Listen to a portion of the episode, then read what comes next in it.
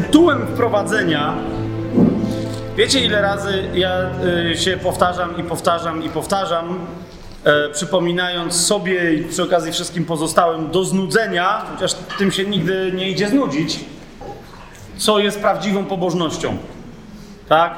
List Jakuba, 1 rozdział, 27 werset. List Jakuba, 1 rozdział, 27 werset. List Jakuba, 1 rozdział, 27 werset. Czysta i niepokalana pobożność u Boga i Ojca polega na tym, aby przychodzić z pomocą sierotom i wdowom w ich utrapieniu.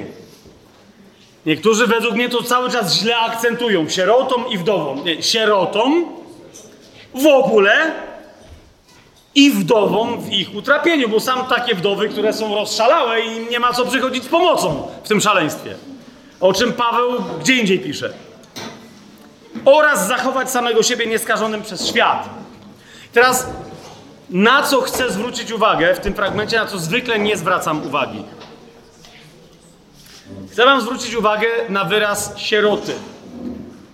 Ponieważ ten wyraz w języku greckim jest interesujący. Zauważcie, jak często Biblia mówi o sierotach, o tym, żeby przychodzić im z pomocą i tak dalej. Tutaj ten wyraz jest tak wyjątkowy, że on w Biblii pojawia się po grecku jeszcze tylko jeden raz w innym miejscu. Ten wyraz tutaj oznacza niekoniecznie dzieci, które są pozbawione rodziców. Okay? Dzisiaj bardzo mocno w duchu, siostro i bracie, chcecie otworzyć na to. Przychodzić z pomocą sierotom. Kto to jest sierota? Tutaj jest taki grecki wyraz, od którego między innymi pochodzi angielskie słowo orphan, czyli sierota, ale proszę was, nie przez angielskie słowo rozumiejcie to greckie słowo. To greckie słowo dosłownie oznacza kogoś, kto ma prawo do zabezpieczenia, kto ma prawo do jakiejś opieki, kto ma prawo do obrony i jest go brutalnie pozbawiony. Słyszycie to? Tu nie chodzi o dzieci. Tu nie chodzi o dzieci. Żebyście zobaczyli właściwy kontekst, gdzie jest to drugie miejsce, gdzie się pojawia dokładnie to słowo. To znaczy, kto to jest ta sierota, której mamy przyjść z pomocą? Otóż jest to Ewangelia Jana, 14 rozdział. Jezus mówi, wy jako dorośli ludzie, mówi do apostołów i do uczniów, mówi, wy możecie zostać takimi sierotami. I mówi, ale nie zostawię was w takim stanie bez silności, pozbawionych opieki, pozbawionych protekcji, pozbawionych obrony, której wy sobie sami nie możecie zapewnić. Nie zostawię was, tak? To jest 14 rozdział Ewangelii Jana, 18 werset, gdzie mamy dokładnie konsekwentne tłumaczenie tego wyrazu. Skoro tam u Jakuba są sieroty, to i tu są sieroty, czyli dosłowne to tłumaczenie w tym stylu mówi, nie zostawię was, mówi Jezus do Kościoła całego, nie zostawię was sierotami, przyjdę do was. Dobra, okej, ale rozumiecie, że założenie jest takie, że przez moment będziecie osieroceni, a więc Jezus mówi, nie chodzi mi o dzieci, chodzi mi o ludzi osieroconych, czy mających wrażenie, że są osieroceni, że ich Bóg opuścił. Czy ja się zagadam? Jedno z tłumaczeń angielskich, starych tłumaczeń, bo nowe tłumaczenia angielskie, to wam troszeczkę coś powie, nie? Mianowicie ten wyraz sieroty po angielsku jest przetłumaczony jako comfortless, czyli ludzie pozbawieni pociechy. A stare angielskie tłumaczenia mówią fatherless, ludzie pozbawieni ojca. Ktoś pozbawiony ojca, bez ojca. Żadnego w swoim życiu. Rozumiecie? Więc te sieroty, prawdziwa pobożność to jest zajmowanie się takimi sierotami. I teraz o co mi idzie? Taką sierotą może być dziecko, któremu ktoś zabił rodziców. Bo jechał jak kretyn, pijany i ich zabił i została 3 dzieci. Tak? Ale to może być ktoś, kto ma 22 lata, został porwany, rozumiesz? I zamieniony w prostytutkę damską albo męską i tyle.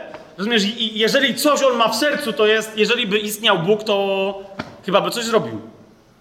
Nie? A Bóg istnieje i mówi: ludu mój.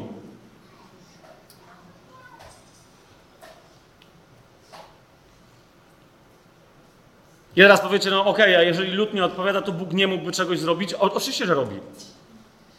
Tylko rozumiesz, nie będzie robił za wiele, żebyśmy my się czasem nie poczuli usprawiedliwieni, że czyli się zajął tą sprawą, bo to jest nasz święty obowiązek. Nie, więc to rozumiecie, niektórzy zadawali mi pytanie, mówią: wiesz co, Fabian, ja nie czuję tych sierot, nie? Tych sierot w Brazylii Reinharda i w Polsce i tak dalej.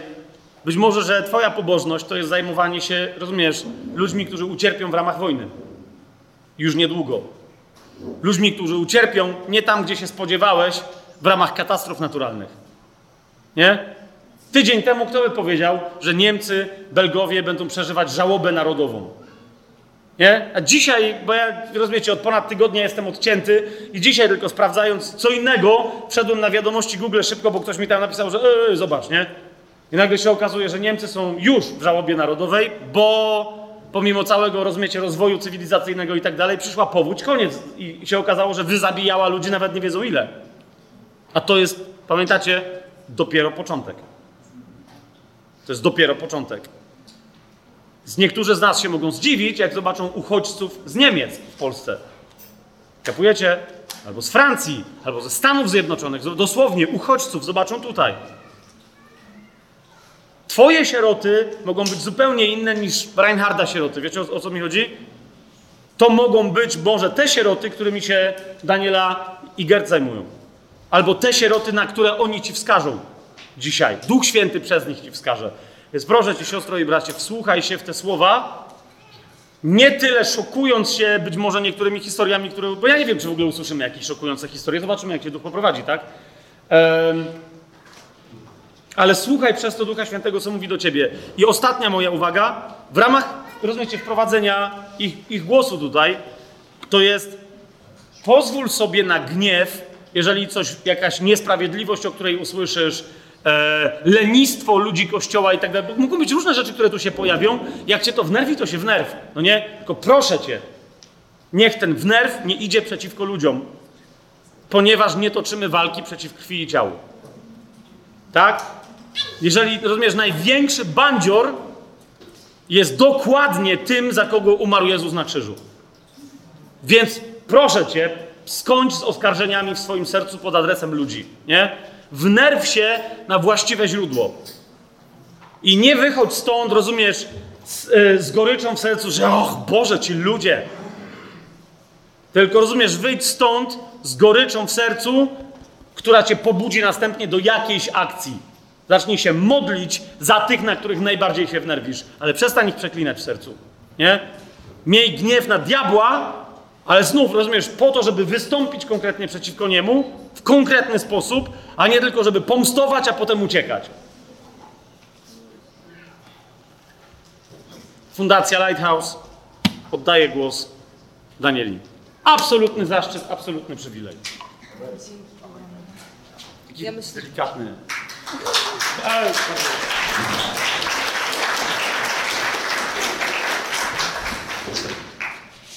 Ja myślę, że to nasz zaszczyt i nasz przywilej. Dzięki. A, że przesłam. Patrzcie, jak Zenek Palmy nie mówi tam coś. Ja sobie tam Biblię położyłam. Myślę, że zdecydowanie nasz zaszczyt, nasz przywilej. Dzięki, kochani. Jesteśmy zaszczyceni, że możemy tutaj być. W ogóle, że was jest tak dużo, bo podobno zostaliście nieźle wystraszeni, że macie lepiej nie przyjeżdżać. I widzę, że beznadziejnie was wystraszyli. Ale ja nie wiem, czy ja zdołam na tym poziomie, który został zapowiedziany, nie wiem, grozy. Jakoś chyba z doświadczenia jestem też nauczona, żeby próbować łagodzić przekaz raczej niż go podkręcać. Chociaż jak czasami robię wykłady w szkołach, to też mi mówią: my nie chcemy tych historii z happy endem, my chcemy te, które się źle kończą. Nie wiem dlaczego, ale takie upodobanie jest ludzi, żeby słyszeć te złe historie, jakoś to nas motywuje czy coś, ale jeżeli pozwolicie, to ja się też krótko jeszcze chwilę pomodlę, bo naprawdę czuję, że to że to ma być przekaz od Ducha Świętego i jakby wiecie, ja mam dużo wiedzy w głowie, dużo historii, ja wam mogę tutaj opowiadać przez następnych 5 godzin o tym, czym my się zajmujemy, co widzieliśmy, co doświadczyliśmy w tej podróży i tak dalej. Ale wierzę w to, że tutaj Bóg chce coś konkretnego zrobić. Ja czuję to i czuję ten ciężar i ciężar takiego przesłania, nie? Ciężar takiej odpowiedzialności. A z drugiej strony mam takie poczucie, wiecie, trochę jak student przed egzaminem, że ja już nic nie wiem, nie? Niby wiem dużo, ale właściwie nic nie wiem, nie? Ale myślę, że to tak ma być, nie? Że to nie ja mam wiedzieć, nie? Bóg wie, co chce powiedzieć. Część mi już zaczął pokazywać wcześniej, część teraz w trakcie tutaj modlitwy, a myślę, że resztę to jakoś pozwolimy Jemu. Także Panie, ja dziękuję Tobie za to, że mogę tutaj być. Dziękuję Tobie za ten przywilej, za ten ogromny honor, za to, że to Ty jesteś tym, który otwierasz drzwi i nikt nie może ich zamknąć. I Ty jesteś tym, który zamyka drzwi i nikt nie może otworzyć. I ja dziękuję Tobie za to, Panie, za to, że to Ty otwierasz drzwi. I otwierasz drzwi naszych serc, Panie, pobudzasz nasze serca.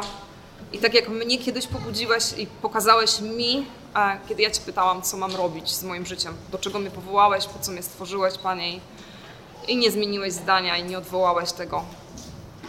I ja dziękuję Tobie za to, że Ty dla każdego z nas masz misję, masz cel, masz powołanie i że nie chcesz, żeby czyjekolwiek życie przechodziło, Panie, niewykorzystane. I ja dziękuję Tobie za to, że Ty powołałeś swój Kościół właśnie nie do siedzenia w ławkach, nie do siedzenia na krześle, Panie, ale że Kościół to jest żywy organizm, który Ty chcesz używać. I ja proszę Cię, Panie, dzisiaj, żebyś Ty mówił do swojego ludu i właściwie ja dziękuję Tobie za to, że Ty chcesz mówić, że używasz mnie, że chcesz mnie do tego użyć, Panie, i proszę Cię, żebyś po prostu czynił Twoją wolę w tym miejscu i odebrał sobie chwałę nie tylko przez to, co będzie powiedziane, Panie, ale przez to, co Ty zrobisz, co dzisiaj zasiejesz i też co z tego wyrośnie, Panie, i że to się przełoży na autentyczną zmianę w życiu wielu ludzi. I ja Tobie to oddaję, Panie, ten czas dzisiaj. Amen. Więc kilka słów może. Dziękuję za wspaniałe wprowadzenie, bo właściwie ja już tak mam wrażenie, że mogę iść do domu, powiedzieć wam kilka historii, ale to jest dokładnie to, co ja mam w sercu, nie? I od lat mam to w sercu. I z tego powodu właściwie myślę, że Bóg też nas pobudził, żebyśmy też założyli Kościół, bo jakby ja miałam też od lat wrażenie, mój mąż dołączył jakby w trakcie tej podróży, ja od ponad 10 lat się tematem handlu ludźmi zajmuję.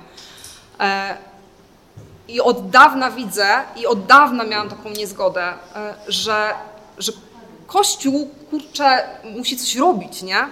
Wiecie, ludzie często przychodzą, ludzie często pytają, nie wiem, jaka jest Boża wola dla mojego życia, nie? A to jest bardzo proste, Bóg po prostu dał nam zestaw różnych informacji, tak jak Ty dzisiaj powiedziałeś, nie? No my mamy mieć tą pobożność, a tą pobożnością jest, żeby się zajmować tym i tym. Tak? Kto mnie kocha, wykonuje moją wolę, wykonuje moje przykazania, robi to, co ja mam na sercu. I jakby, jak odpowiadamy na Boże pragnienia, jak otwieramy nasze serce, to On to wlewa w nasze serce. My nie musimy nie wiadomo ile pytać, nie? Nie wiadomo ile szukać. Tylko ja myślę, że rzeczywiście Bóg nam odpowiada, tylko my często się boimy tych odpowiedzi. Ja myślę, że z tego, co słyszę, to nie to grono. Wy się nie boicie odpowiedzi od Boga, nie? Amen? Więc ja naprawdę jestem wdzięczna i to jest, słuchajcie, nie na co dzień można mówić do takiego grona, do takich ludzi, którzy są gotowi i tylko czekają, no dobra, no to mi pokaż, nie? Więc spróbuję się do tego zaadoptować, że was nie trzeba motywować, żeby Bogu służyć, nie? Że raczej w drugą stronę trzeba wam może po prostu podpowiedzieć, co jest z tych opcji, które my widzimy, których Bóg chce człowieka używać. Więc tak bardzo krótko, ktoś tu mi dzisiaj powiedział, że jak to się stało, że fundacja taka jak wasza istnieje 10 lat, a my o niej nie wiemy. Nie? Krótka, długa historia, spróbuję ją bardzo, bardzo tylko nakreślić. To, że ja się zajmuję tematyką handlu ludźmi i pomaganiem ofiarom od prawie 10 lat, bo to pomaganie też przyszło w trakcie, jakby to sam temat trochę dłużej. To nie znaczy, że ta fundacja istnieje 10 lat. Fundacja Lighthouse istnieje prawie 4 lata, więc stosunkowo świeża jest ta fundacja. To, co ja robię już trochę dłużej, ja wcześniej prowadziłam też inną fundację, i prowadziłam ośrodek dla kobiet, które były ofiarami handlu ludźmi. Głównie to były kobiety. Dzisiaj jakby tworząc tą nową fundację, chcieliśmy, żeby to naprawdę był Boży projekt, bo jeżeli chodzi o tamto, to wiecie o czym mówię, kiedy my mówimy, że można myśleć, że służymy Bogu, a potem się okazuje, że niekoniecznie służymy, nie? Że i to było coś, co Bóg mi pokazał, że to trochę taka wieża Babel, którą myśmy budowali i to było nasze ego, budowanie jakiejś marki, budowanie bardziej organizacji czy jakiejś, wiecie, no wizytówki czegoś i to było bardziej ludzkie niż Boże. Oczywiście myśmy to robili, no ja szczerze z serca wam mogę powiedzieć, że ja chciałam służyć Bogu, ja cały czas myślałam, że to jest Boży projekt, nie? No ale w którymś momencie Bóg to skonfrontował i potem mi pokazał, że musiał to rozwalić, nie? Że to nie był jego projekt, nie? A w międzyczasie po prostu Bóg mnie też tego uczył, jak rzeczywiście robić rzeczy z Nim, a niekoniecznie po ludzku. I ja od dawna się zastanawiałam, Boże, co to znaczy, kiedy Ty mi mówisz, że to nie moja siła i nie moja moc. Bo to się fajnie słyszy, nie? Ale Bóg mi mówi, to nie ma być Twoja siła, to nie ma być Twój rozum, to nie ma być Twoja mądrość, nie? No więc jak? Więc teraz się otwieramy i po prostu czekamy, aż Bóg nam będzie wskazywał konkretne strategie i nie robimy niczego, czego Bóg nie robi. Nie? Jakby uparliśmy się, że może według standardów świata ktoś nam mówi, powiedzieć, że my powinniśmy już jako organizacja po iluś latach coś robić, nie? Czy gdzieś być. A my wiemy, że jeżeli Bóg nie chce, żebyśmy byli, albo jeżeli nie widzi, że jesteśmy gotowi, albo jakaś rzeczywistość nie jest na to gotowa, to te rzeczy się po prostu nie wydarzą, nie? Więc uczę się tego, żeby się nie tłumaczyć z tego, czego nie robimy, a co ktoś myśli, że powinniśmy robić. Więc wybaczcie, jeżeli macie jakieś oczekiwania, że coś powinniśmy, a nie robimy, nie moja wina do końca, nie? Staram się robić to, co Bóg chce, żebyśmy robili. No więc taka bardzo streszczona historia, ogólnikowo może jak będziecie chcieli, będziemy rozmawiali myślę później, jestem chętna odpowiadać na pytania, ale myślę, że to nie na teraz. Jakby czym my się teraz zajmujemy? Tak? Fundacja Lighthouse jest jakby częścią wizji, którą Bóg nam pokazał, takiej szerszej i to wszystko nazywa się Lighthouse, jest jakby pod marką Lighthouse, tu widzicie są nasze bransoletki, możecie je jako wsparcie dla fundacji, dla tej wizji nabyć. Jest logo Lighthouse, ale nie jest określone, czy to jest kościół, czy to jest fundacja, bo jakby to jest dla nas jedna wizja, że mamy być światłem, tak? Jakby my jesteśmy światłem. Amen? Jezus powiedział, że jesteśmy. No i teraz pytanie, czy jesteśmy? Ale myśmy tutaj napisali bądź światłem, bo to jest zaproszenie dla tych, którzy jeszcze nie są. I niekoniecznie dla wierzących, którzy mogą się z tymi zidentyfikować, ale to też jest zaproszenie dla tych, którzy szukają światła, albo chcą być jakimś światłem, albo dopiero będą się uczyć, co to znaczy być światłem, ale wszyscy wiedzą, że jest jakaś ciemność i że tam jest potrzebne światło, tak? Tam jest potrzebny ktoś, kto tam wejdzie i zapali światło. Więc oczywiście, że my wierzący będziemy inaczej to światło definiować i my wiemy, o co chodzi. Ktoś, kto nie zna tego, nie ma tego rozumienia, będzie miał inne, ale też będzie wiedział, że jest ciemność, nie? Jakby to każdy wie. Jak jest ciemno, to wiesz, że jest ciemno, nie? Więc to jest zaproszenie i dla wierzących, i dla niewierzących, żeby zanieść to dalej. To zaproszenie, żeby być światłem w ciemności, której doświadczają ludzie, o której wam postaram się dzisiaj trochę opowiedzieć. Więc to jest jakby szersza perspektywa tego, co robimy. I wiecie, Kościół dla nas z założenia ma działać, ma żyć, ma być społecznością i to jest to, co z tego, co widzę, słyszę, wy rozumiecie doskonale, nie? Ale dlatego nasz Kościół ma ściśle współpracować z fundacją, bo to ma być jeden organizm, tak?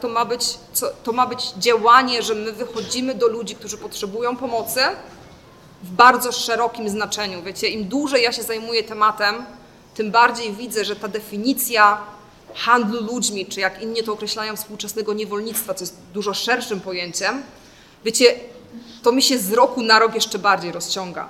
A po tych naszych wczorajszych nocnych rozmowach, to w ogóle mam wrażenie, że jeszcze nam się rozciągnęła ta definicja, nie?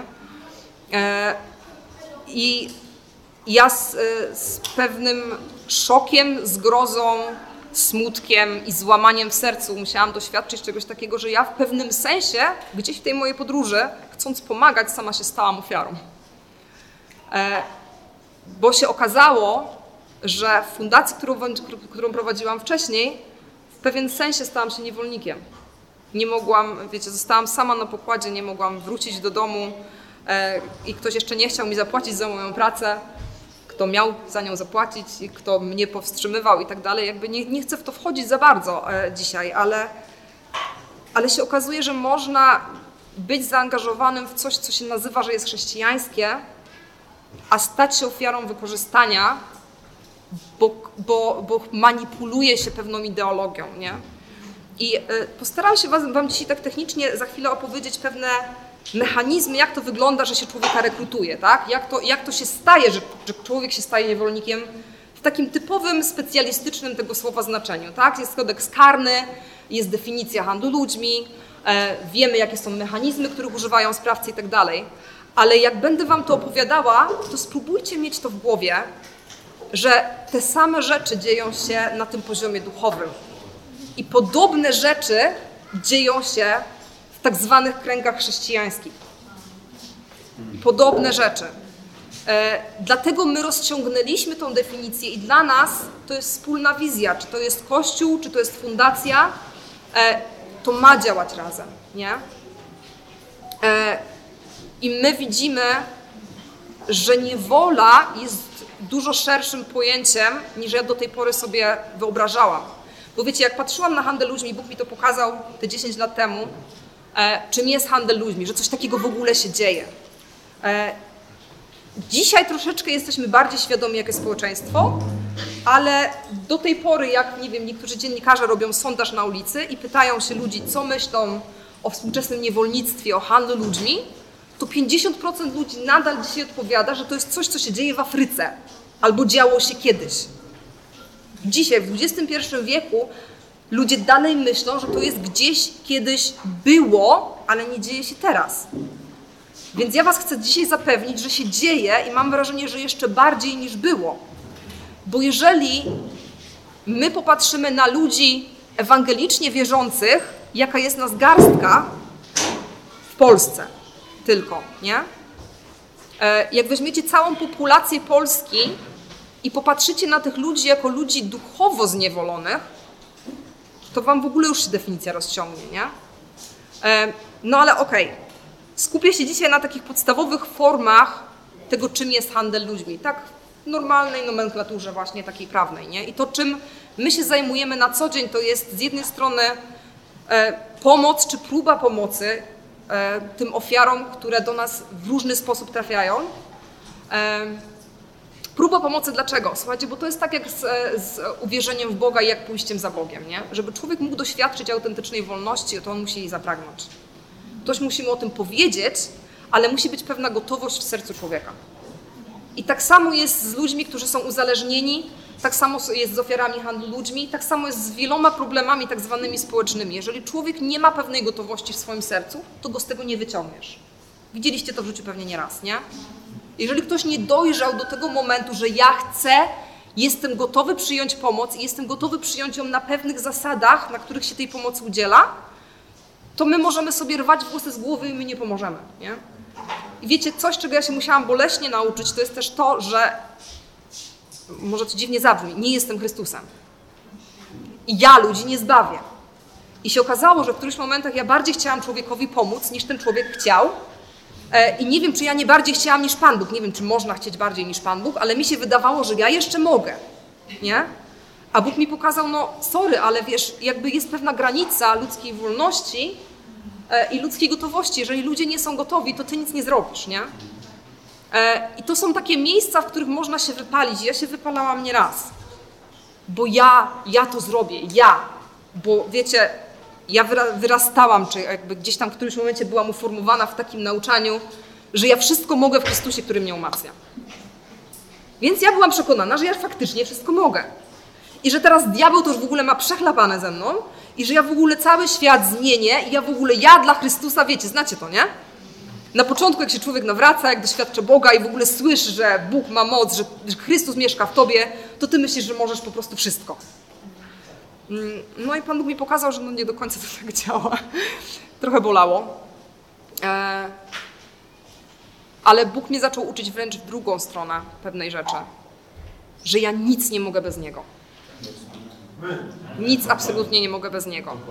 Więc to, że my dzisiaj dopiero zaczynamy rozwijać pewne rzeczy jako fundacja, to jest po prostu efekt tego, że ja musiałam... Trochę wiecie, tak jak Mojżesz, wyrwał się, bo wiedział, że ma powołanie.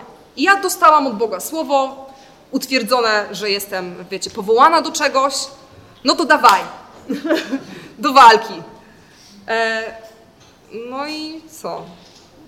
No i trzeba było iść na pustynię, odpokutować, przemyśleć, nauczyć się po prostu takiego współdziałania z Bogiem. I myślę, że to jest taki czas, gdzie Bóg jakby tak analogicznie używając tej historii, nie? Że zaczyna Bóg zapalać pewien ogień, nie? Że to nasze dzisiejsze spotkanie i to, co Bóg robi ostatnio w naszym życiu, to jest ten ogień, który Bóg rozpala i mówi już czas na moje działanie. Ja wierzę, że to jest Boże działanie, że my tutaj dzisiaj jesteśmy. Wczoraj żeśmy sobie trochę rozmawiali o tym, jak to się stało, że część z was Bóg poruszał już wcześniej, nie? Kładł wam na serce temat handlu dziećmi, niewolnictwa, handlu ludźmi. Kładł innym osobom, które myśmy jakiś czas temu poznali, rok temu. W tym samym czasie mówił do nas, dokładnie w tym samym czasie. Rok temu, jak zaczęła się pandemia, zaczął się lockdown, to Bóg zaczął różnym ludziom w różnych miejscach kłaść to na serce, nie? I się okazuje, że dokładnie w tym samym czasie Bóg nam pokazywał te same rzeczy. Bo do tej pory ja się zajmowałam głównie, czy my się zajmowaliśmy, najpierw robiłam prewencję, tak? Napisałam książkę na temat handlu ludźmi, która notabene niedługo będzie wydana, po 10 latach. To zobaczcie, jaki to też proces musiał zajść, nie? Napisałam książkę, ona w pewien sposób była uwolniona przez internet, można było ją ściągać, mówiłam o niej w szkołach, robiliśmy pewną prewencję. Potem powstała ta fundacja i powstał ośrodek, pomagaliśmy kobietom. Więc tutaj była cała współpraca z policją, z ministerstwem, wszystkie struktury, które tylko funkcjonują w Polsce. Jakby ja jestem ich świadoma, w części z nich funkcjonuje, no bo jakby to z automatu to trochę tak działa. I Bóg otworzył te drzwi, nie? Że po prostu są pewne struktury w ministerstwie, odpowiednie zespoły, specjaliści i tam musimy być, żeby wiedzieć, co się dzieje, żeby móc na coś wpływać i tutaj jakby do pewnego stopnia Bóg otwiera drzwi, ale z drugiej strony mam to poczucie, że to nie jest Boża metoda, nie? Ja do tej pory byłam przekonana, że właśnie współpraca z policją, współpraca z ministerstwem i jakby ja dalej wiem, że to jest potrzebne i ja to szanuję i dziękuję Bogu za to, że mamy tą możliwość, nie? I właśnie o to chodzi, że my chrześcijanie mamy być w tych miejscach i mamy być świadectwem, światłem. Mamy tam czasami nawet po prostu stać i mówić, że coś, co się dzieje, jest niewłaściwe albo rozwiązanie, które istnieje, jest niewłaściwe, nie? Wiecie, ja się nauczyłam, że właściwie to często tak bywa, że samo to, że ja jestem w pewnym miejscu, już zmienia atmosferę i zmienia rzeczywistość, nie? Bo ktoś w mojej obecności czegoś nie powie, ktoś w mojej obecności czegoś nie zrobi, bo wie, że będzie konfrontacja, nie? I myślę, że to też tak działa, przez samą obecność. My nawet czasami sobie nie zdajemy sprawy z tego, że my gdzieś po prostu będąc, Bóg nas już używa, nie? Ja to bardzo mocno zobaczyłam w momencie, kiedy poznałam mojego męża, pobraliśmy się. I jakby będąc tą samą osobą, przyjęłam jego nazwisko i zaczęłam reprezentować mojego męża samym pojawianiem się gdzieś. Te kobiety, które przejmowały nazwiska swoich mężów, to wiedzą, o co chodzi, nie? Ja niby jestem tą samą osobą, ale ja nagle gdzieś wchodzę, mojego męża tam nie ma, ale on jest reprezentowany, jego imię się tam pojawia. I Bóg mi pokazał, że to jest to samo, my tak samo reprezentujemy Jezusa. Tam, gdzie ty się pojawiasz, tam jego imię jest reprezentowane z automatu. Bo to jest twoja tożsamość, to jest twoja nowa tożsamość, którą nabyłeś, zawierając przymierze z Chrystusem, nie? I my gdziekolwiek idziemy, zanosimy tą tożsamość, nie? I reprezentujemy Chrystusa. Więc no, to jest taki fajny aspekt bycia kobietą i doświadczenia tego, co to jest oblubienica, ale z drugiej strony możemy się tym dzielić z naszymi mężami, więc to tak wygląda. Więc Więc w ten sposób Bóg prowadzi te pewne rzeczy, nie? Ale są pewne struktury, które są ludzkie, ale Bóg też mówi, że On cały czas do nas to mówi, nie? Że On chce użyć innego narzędzia, On ma inny sposób. I jeszcze do końca tego nam nie pokazał, ale wiemy, że te ludzkie metody nie do końca są skuteczne, słuchajcie. Ja prowadziłam ten ośrodek przez kilka lat, no prawie 2 lata, i pracujemy dalej z osobami, które potrzebują pomocy. Teraz jako fundacja myśmy mieli długo mieszkanie interwencyjne, w którym też udzielaliśmy schronienia. I wiecie, to jest na zasadzie takiego trochę programu ochrony świadka, takiego policyjnego, trochę tak na krawędzi szpitala psychiatrycznego czasami, bo te osoby rzeczywiście są po ciężkich traumach. I to jest tego typu obszar działania, nie? Działasz tutaj na pograniczu szpitala, duszpasterstwa, programu ochrony świadka, nie wiem czego jeszcze, ale jakby to jest taki klimat, nie? Więc my prowadziliśmy to mieszkanie do niedawna, niestety, na razie musieliśmy zdać ten lokal i szukamy nowego rozwiązania, szukamy nowego miejsca, ale dalej się staramy działać i właśnie tak jak wam powiedziałam po prostu, jak Bóg zamyka drzwi, to znaczy otworzy inne i coś innego jest do zrobienia, jakby staram się tym nie kłopotać, bo wierzę, że po prostu są nowe rzeczy, które Bóg chce zrobić, nie? Ale jedno w tym wszystkim zobaczyłam, że wiecie, pomaganie osobie, która przyjeżdża do ośrodka, do mieszkania interwencyjnego, ktoś kogo, nie wiem, przekazała nam w pewnym sensie policja, ktoś, nie wiem, powiadomił policję, policja nas powiadomiła, albo my pojechaliśmy na policję i odebraliśmy z komendy tą osobę. Wiecie, to nie znaczy, że to są osoby zawsze gotowe, żeby właśnie przyjąć tę pomoc, nie? I jakby ja miałam często doświadczenie takiej porażki, że my uwalniamy człowieka fizycznie i ta osoba teoretycznie jest wolna, a potem w praktyce się okazuje, że ona jest duchowo zniewolona, że ona dalej nie ma życia wiecznego. Więc co z tego, że ona jest dzisiaj wolna? Rozumiecie? Więc Bóg nam pokazał to, że my nie możemy walczyć o ludzką wolność w jednym wymiarze. I to jest to, co jest wizją Fundacji Lighthouse dzisiaj. Że my mamy walczyć o ludzką wolność, mamy o nią zabiegać, mamy przeciwdziałać, mamy ostrzegać. Tak jak Ty dzisiaj powiedziałeś, że my jesteśmy tym głosem. I dokładnie w tym samym czasie w modlitwie Bóg mi powiedział, Ty jesteś głosem wołającego na pustyni. I słuchajcie, ja wiem, że ja dzisiaj stoję i Bóg mówi, Ty jesteś głosem wołającego na pustyni. A co tam dalej jest napisane? Prostujcie drogę pańską. I Bóg dzisiaj woła. Ja wierzę, że Bóg dzisiaj do nas woła, do was woła. Prostujcie drogę pańską. Coś, z czym się chciałam podzielić, co Bóg mi pokazał. Z 1 listu Piotra, z 4 rozdziału.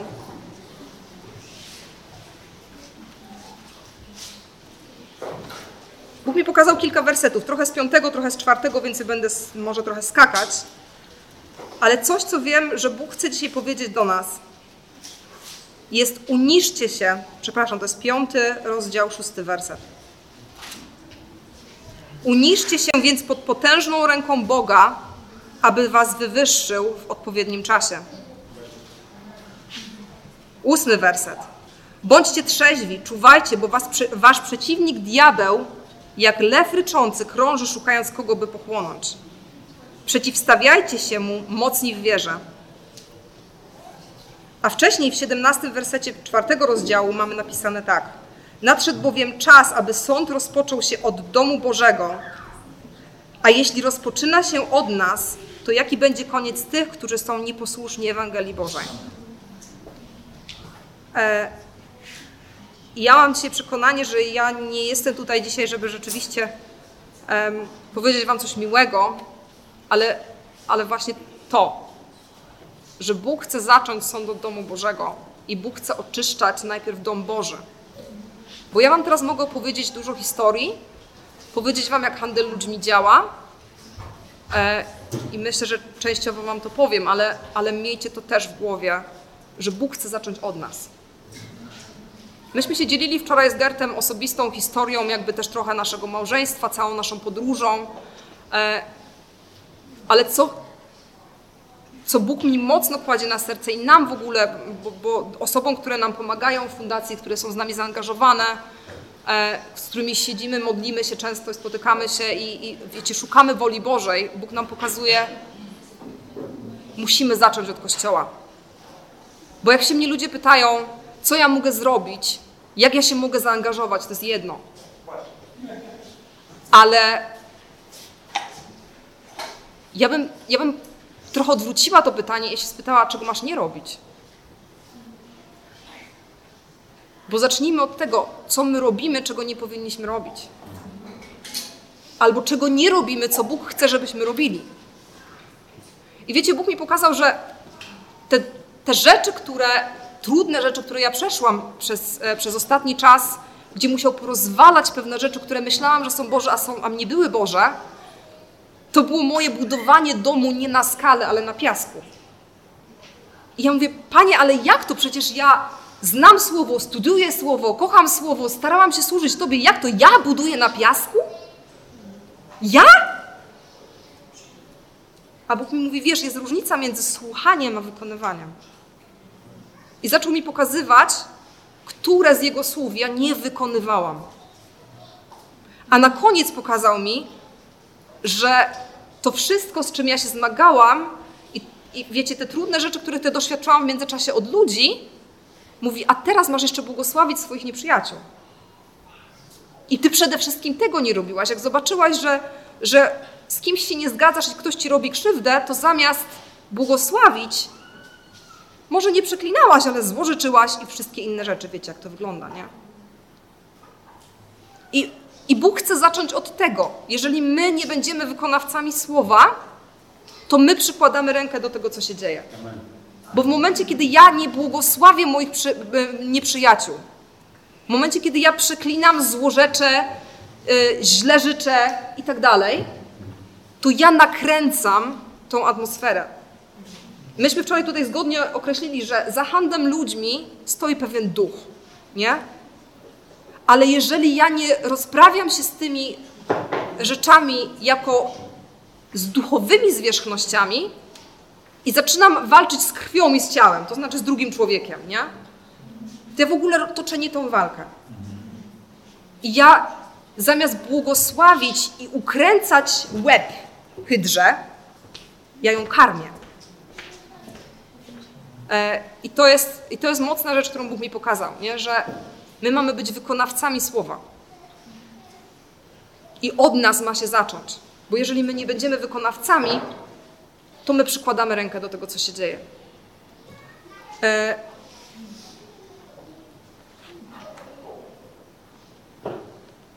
Jedna rzecz, która bardzo mocno mi leży na sercu. Wiecie, jak mówimy o wykorzystaniu człowieka, mówimy o różnych formach handlu ludźmi, to chcę się z wami podzielić jakby takie podstawowe formy handlu ludźmi, które się klasyfikuje, nie? To już była wspomniana prostytucja, wykorzystanie kobiet, młodych kobiet, ale okazuje się, że nie tylko kobiet w tych czasach do prostytucji, bo są znane sprawy nawet właśnie rekrutowania chłopców z Polski do Niemiec, na przykład do Niemiec, ale wiadomo, to w innych krajach też się dzieje, nie?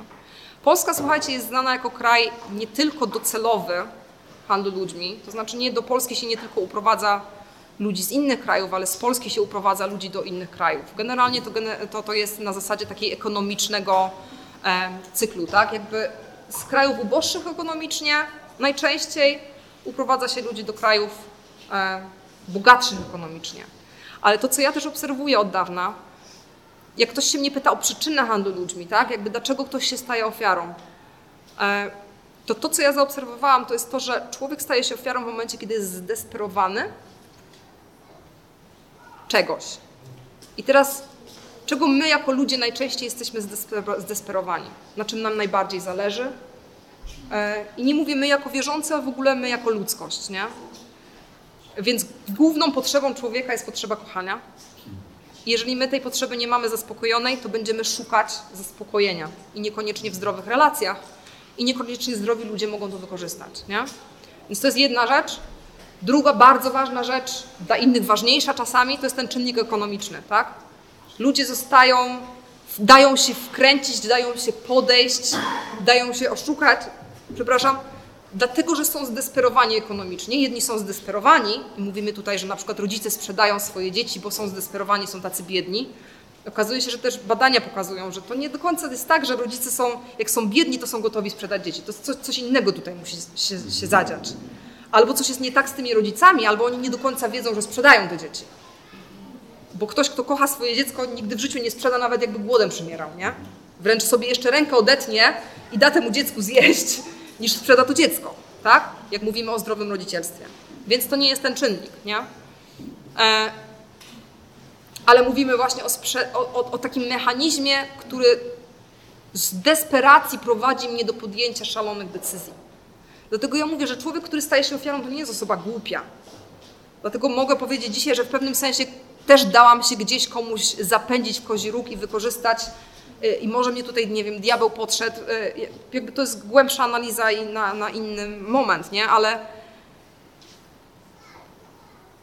człowiek podejmuje pewne decyzje, dlatego że mu na czymś zależy i czegoś potrzebuje, czegoś szukamy, tak? I szukamy zaspokojenia tych potrzeb, a są ludzie i niekoniecznie kserowani przez Boga, tak?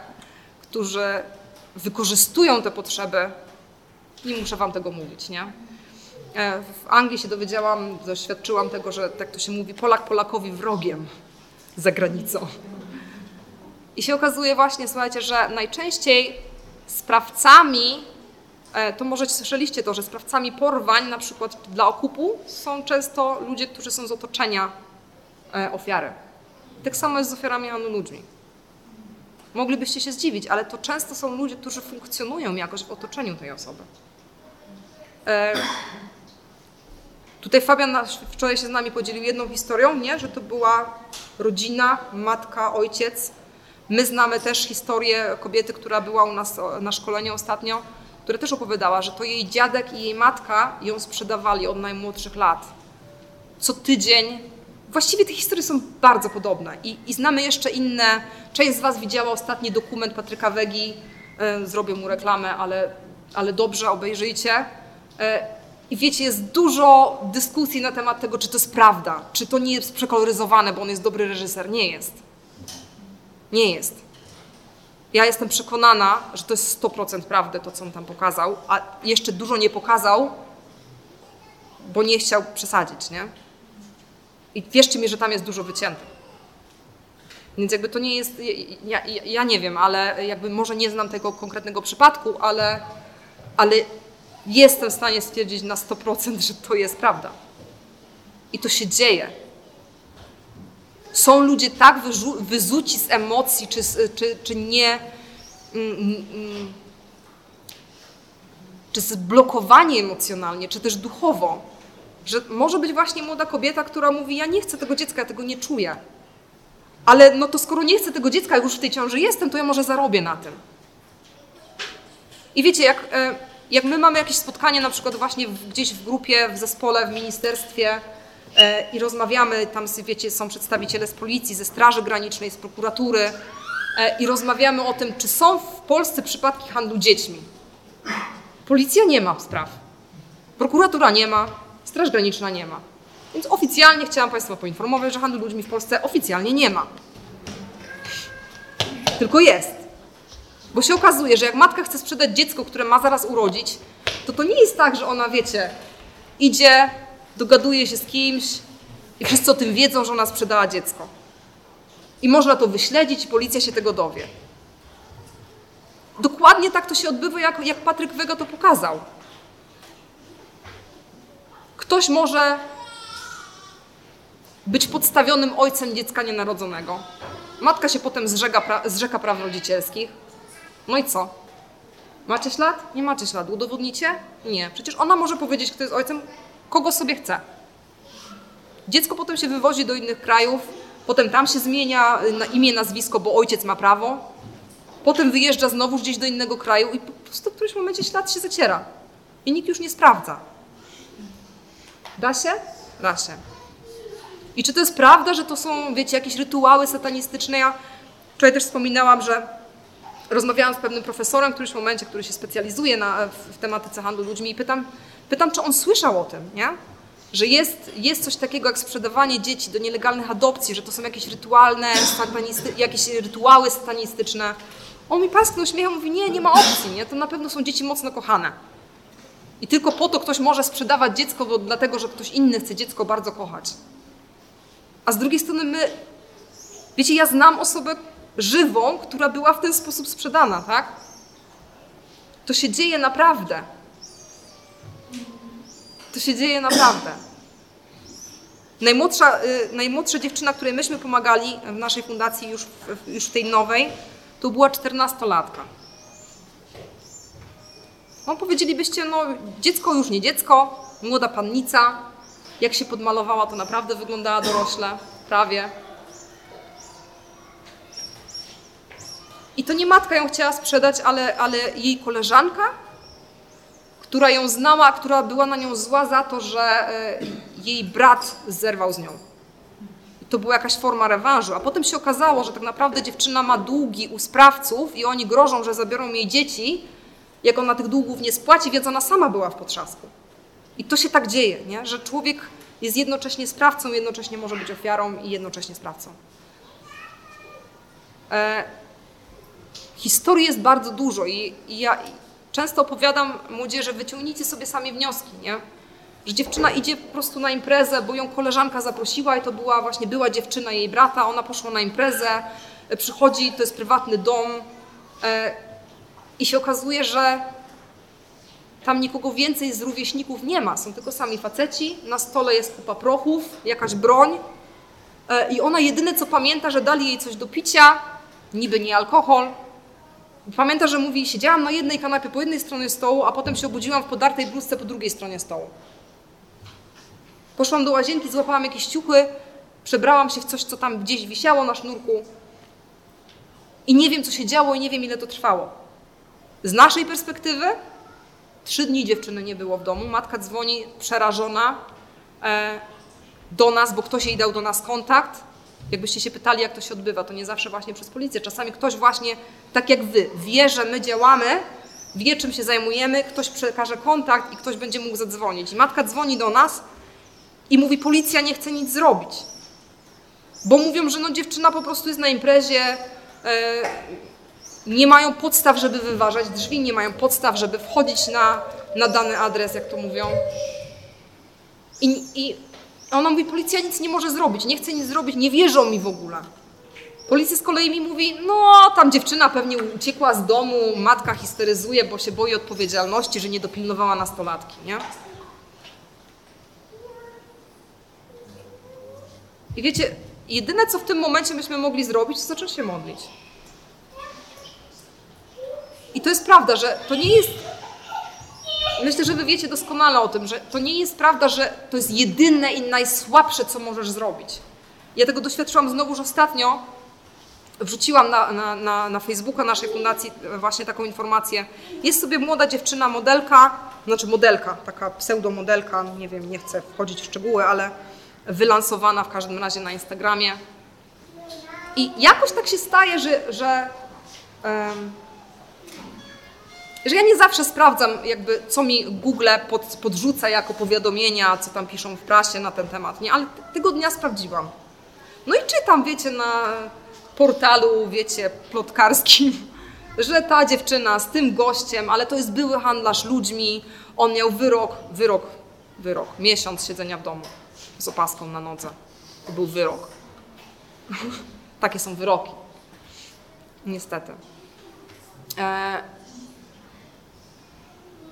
I mówię, okej, spoko, sprawa jak wiele innych, zamykam komputer.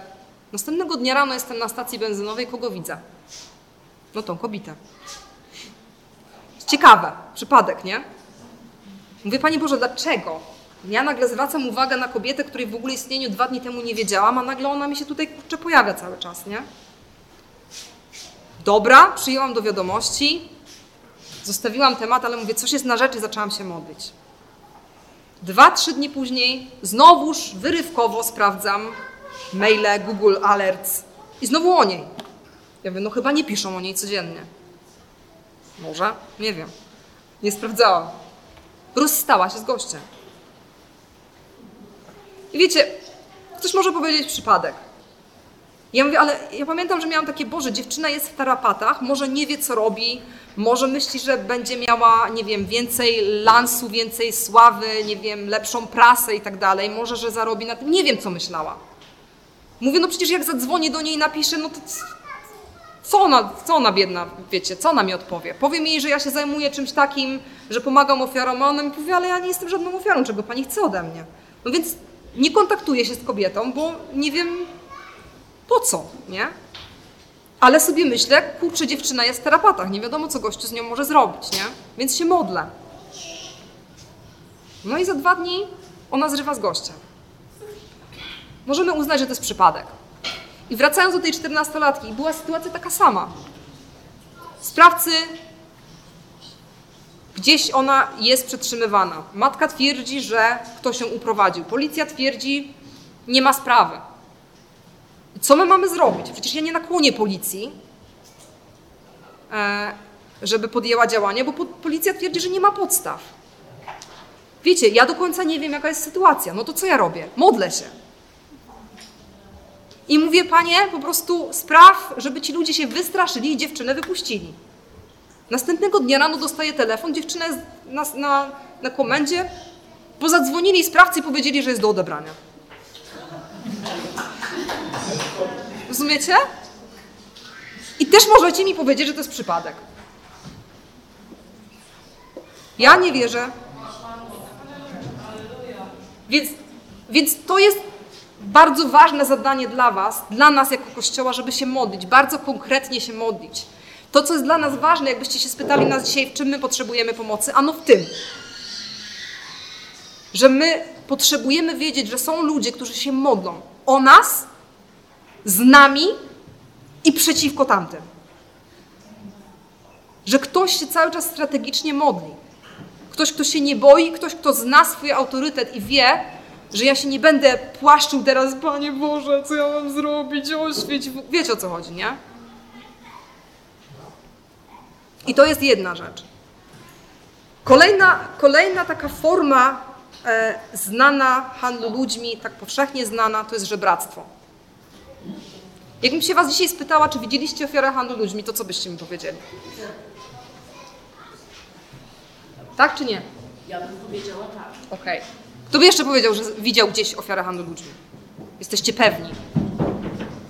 A ja wam powiem, że wszyscy widzieliście. Widzieliście żebrzące matki z małymi dziećmi? Najprawdopodobniej 99% to była ofiara handlu ludźmi. Kto tutaj jest rodzicem, to wie. Widzieliście kiedyś, żeby te dzieci płakały, albo się bawiły, albo się w ogóle ruszały? Zastanawiało was to kiedyś? Które dziecko będzie cały dzień spało grzecznie? Czy kiedykolwiek widzieliśmy, żeby te dzieci się ruszały? Przyszło wam do głowy, że one mogą w ogóle nie żyć? One najczęściej są nafaszerowane prochami, napojone alkoholem, a w którymś momencie ich organizm nie wyrabia. A tak w ogóle to nie jest dziecko tej kobiety, która je trzyma. Tylko jej dziecko jest w zupełnie innym mieście, w zupełnie innej lokalizacji i ona trzyma dziecko innej matki. Dla pewności, że będzie robiła to, co ma robić i nie zejdzie z posterunku, bo ona się boi, że jak nie będzie posłuszna, to jej dziecko gdzieś tam poniesie za to cenę.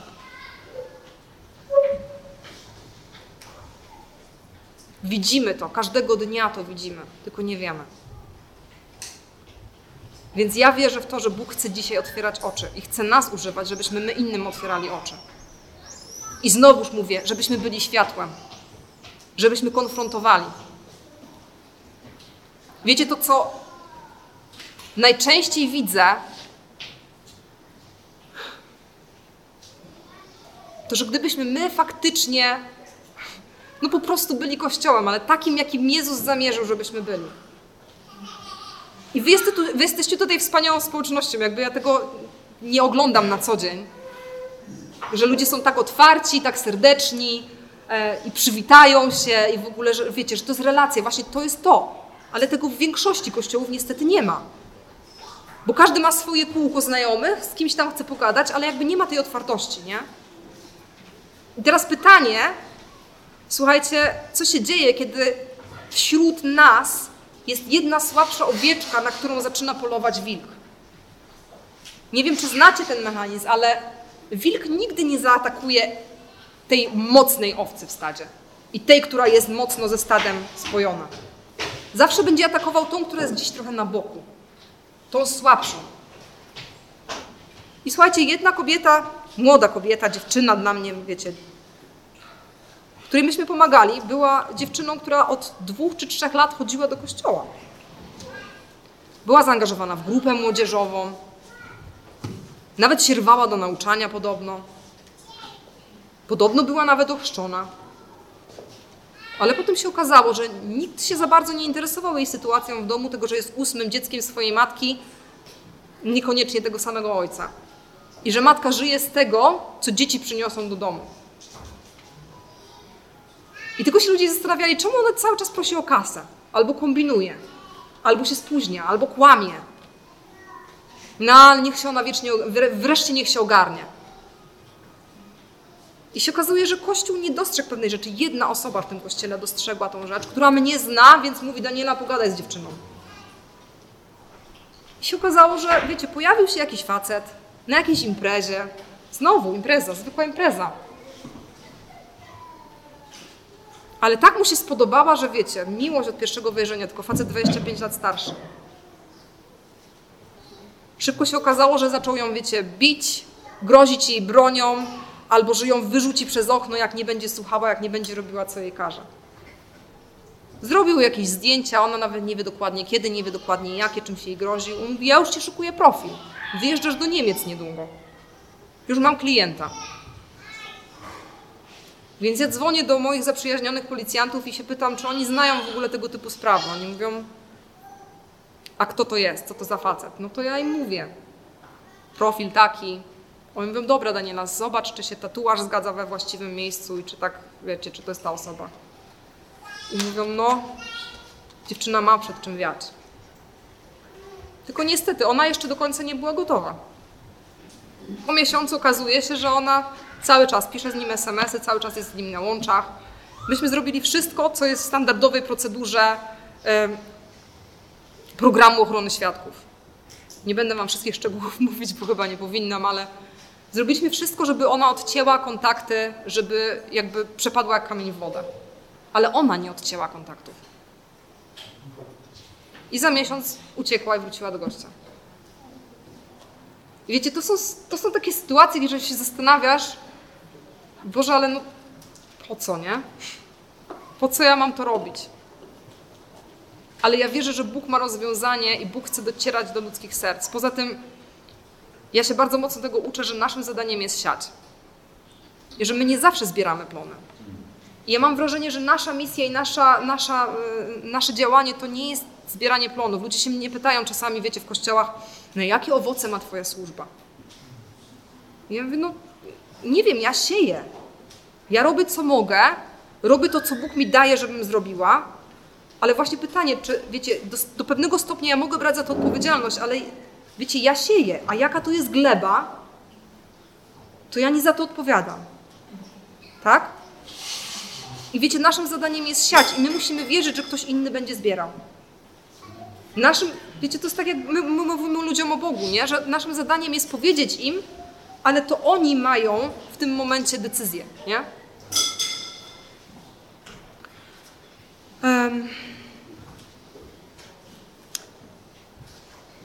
Innym połączonym z handlem ludźmi wątkiem jest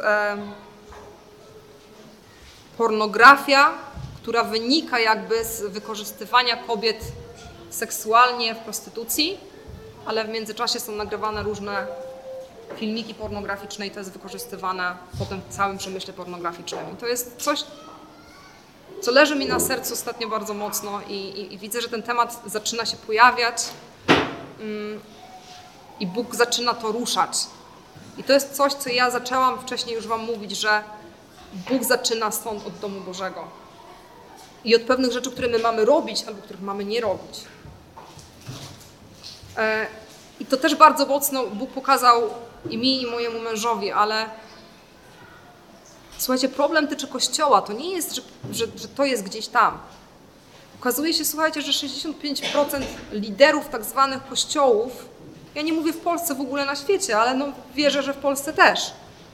I ostatnio pojawił się pewien ferment w naszym ewangelicznym środowisku mówiący o uzależnieniu mężczyzn w kościołach od prostytucji, od pornografii, od masturbacji, od wszelkich seksualnych problemów i zniewoleń.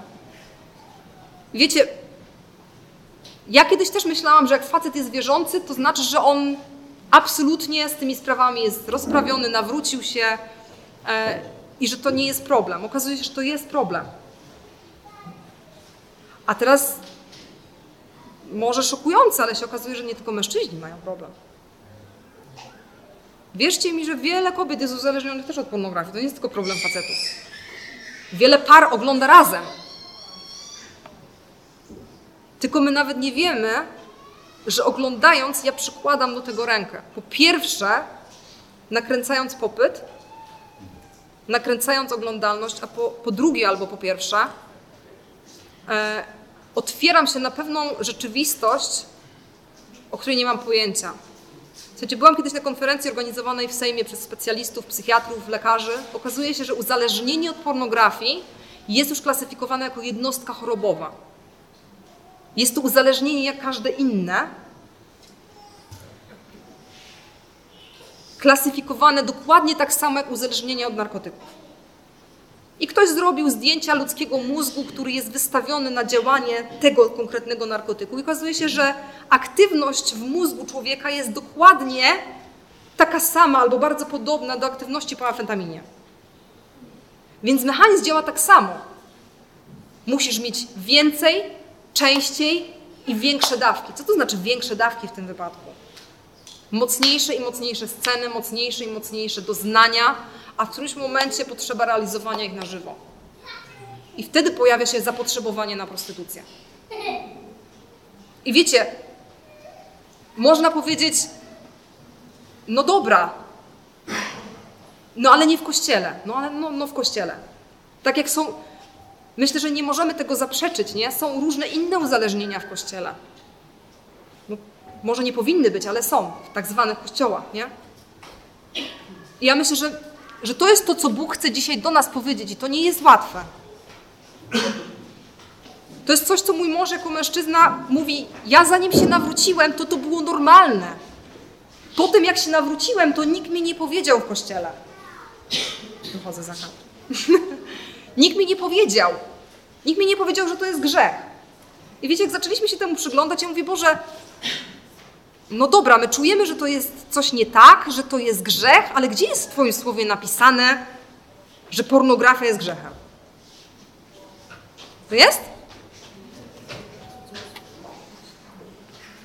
Że każdy, kto patrzy na kobietę, aby jej pożądać, dobrze mówię? Popełnia z nią cudzołóstwo w swoim sercu. I teraz pytanie, ilu mężów popełnia cudzołóstwo w swoich sercach, będąc mężami bożymi w kościołach, mężami żon jednej żony i pełniąc różne funkcje. Albo nie pełniąc funkcji, nie? Więc to jest to, o czym my musimy zacząć ludziom mówić i z czym musimy się zacząć zmierzać, co musimy zacząć konfrontować. Jedna z tych rzeczy. I inne rzeczy, które się z tym wiążą, jak mówię wam o desperacji ludzi, o potrzebach emocjonalnych, o potrzebach ekonomicznych. Zobaczcie, to się wszystko sprowadza do tego historia Kaina i Abla. Gdzie jest twój brat?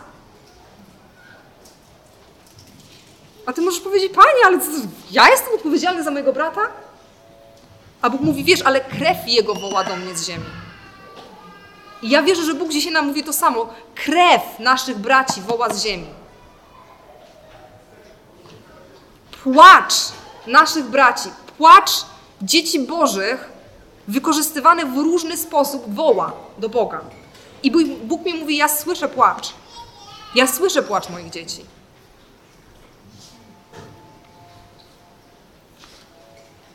Chcecie więcej historii? Wiecie, ja myślę, że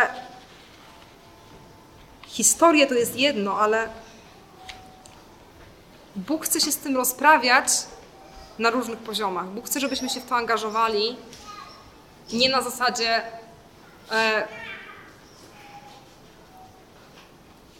że coś jest takie nośne, bo wiecie, handel ludźmi w Kościele i w ogóle poza Kościołem okazuje się, stał się tematem mocno atrakcyjnym. Ktoś mi w którymś momencie się spytał, no dobra, ale zajmujesz się tym, bo to się zrobiło modne w kościołach, zwłaszcza w Ameryce, gdzieś, wiecie, w Stanach, nie? I ja mówię, no nie wiem, że się zrobiło modne. Może dlatego się dowiedziałam o tym, ale nie wiem, że się zrobiło modne. Okazuje się, że dla niektórych to jest dobra okazja, żeby się promować. Żeby właśnie coś takiego, co myśmy zaczęli robić w poprzedniej fundacji, którą prowadziłam, to wiecie, ja odkryłam, że w którymś momencie to jest bardziej promowanie siebie niż pomaganie człowiekowi. I to jest jedna z form wykorzystania. Że my używamy historii ofiary do tego, żeby wzbudzić w ludziach emocje, żeby oni nas wspierali i nam pomagali, po to, żebyśmy my mogli budować coś, co buduje nasze ego. Ktoś kiedyś nazwał coś takiego, że niektórzy wyjeżdżają do innych krajów na misję, nie po to, żeby jechać na misję, tylko żeby mieć ciekawe wakacje. I to taką nosi znamiona pobożności. Ktoś to nazwał humanituryzmem. I my musimy być ostrożni, żeby takich rzeczy nie uprawiać. Ja bym nie chciała, żeby ktoś z was dzisiaj chciał się zaangażować tylko dlatego, że ja wam powiem rzewne historie. Rozumiecie? Ja wiem, że Bóg chce pobudzać nas, ale to nie ma być na zasadzie emocjonalnego pobudzania. Bóg chce nam otworzyć oczy i ja wam mówię, że te wszystkie rzeczy się dzieją. Ludzie są sprzedawani codziennie, każdego dnia u nas w Polsce. Ostatnia inna historia, która teraz mi przychodzi do głowy, taka para sprzedana pod Żabką w Łodzi. Jak? Stali, popijali piwo, po wizycie w urzędzie pracy kolejnej, zwieńczonym niepowodzeniem, odhaczyli się. No to poszli po piwo. On po odsiadce iluś letniej stwierdził, że nie chce wracać do grupy przestępczej, więc mówi, będę szukał pracy. No ale nikt go nie chce zatrudnić. Wydzierane oczy. Wszyscy wiedzą, jaka historia. I on mówi, no to mnie zatrudni. Słuchajcie, okazuje się, że w grupie byłych osadzonych ludzi, którzy odsiedzieli, odpracowali swój wyrok, swoją karę, my jako społeczeństwo często im nie dajemy szansy. My w ogóle jako ludzie nie dajemy im szansy. Ale ja nie wiem, czy w kościołach im dajemy szansę. Są pojedyncze kościoły i pojedyncze akcje, ale tak na dobrą sprawę, wiecie, my się trzymamy z daleka, nie? My chcemy być te czyste owieczki, co ja się będę brudzić, bo to ktoś z taką historią, nie? I kolejny raz Bóg mi mówi, gdzie jest Kościół? Gdzie jest twój brat? Nie? Gdzie jest twój brat? Więc my jesteśmy powołani do tego, żeby zwracać uwagę na te osoby. To jak sprawcy działają, słuchajcie, cały czas bazuje na tym wszystkim. Ja się powtarzam, ja wiem, ale to jest ważne.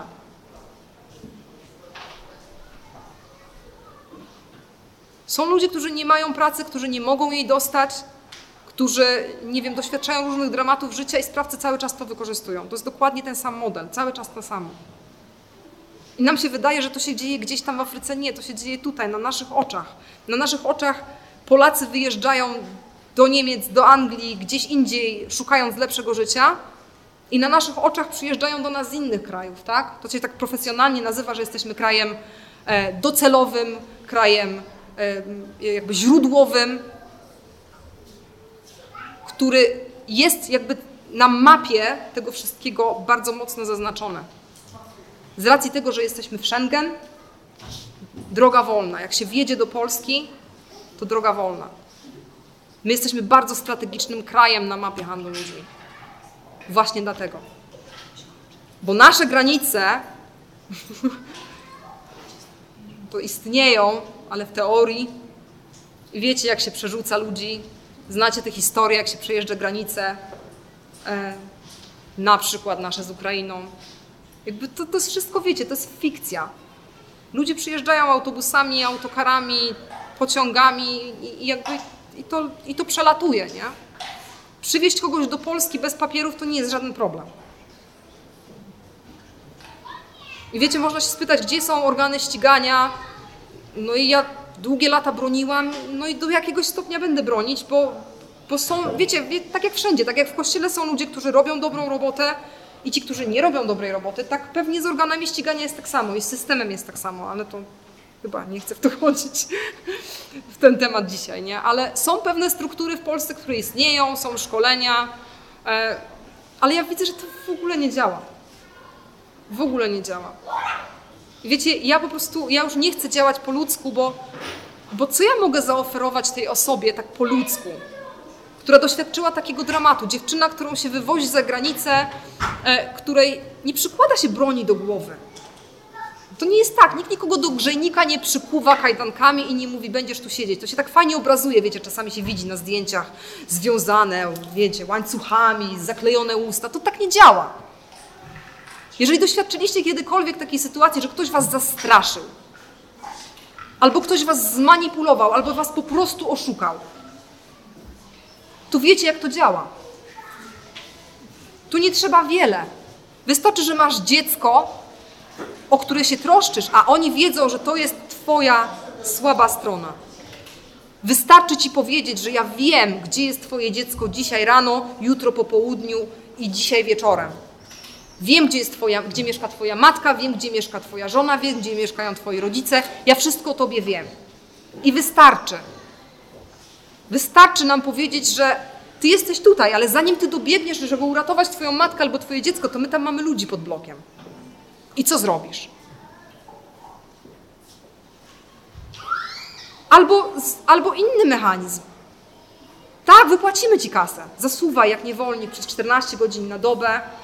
Będziesz spał gdzieś na kartonach, będzie zimna woda w kranie, 50 osób czy 30 na jednej sali, zero ogrzewania. W takich warunkach pracowali ci ludzie, którzy zostali zrekrutowani pod Żabką.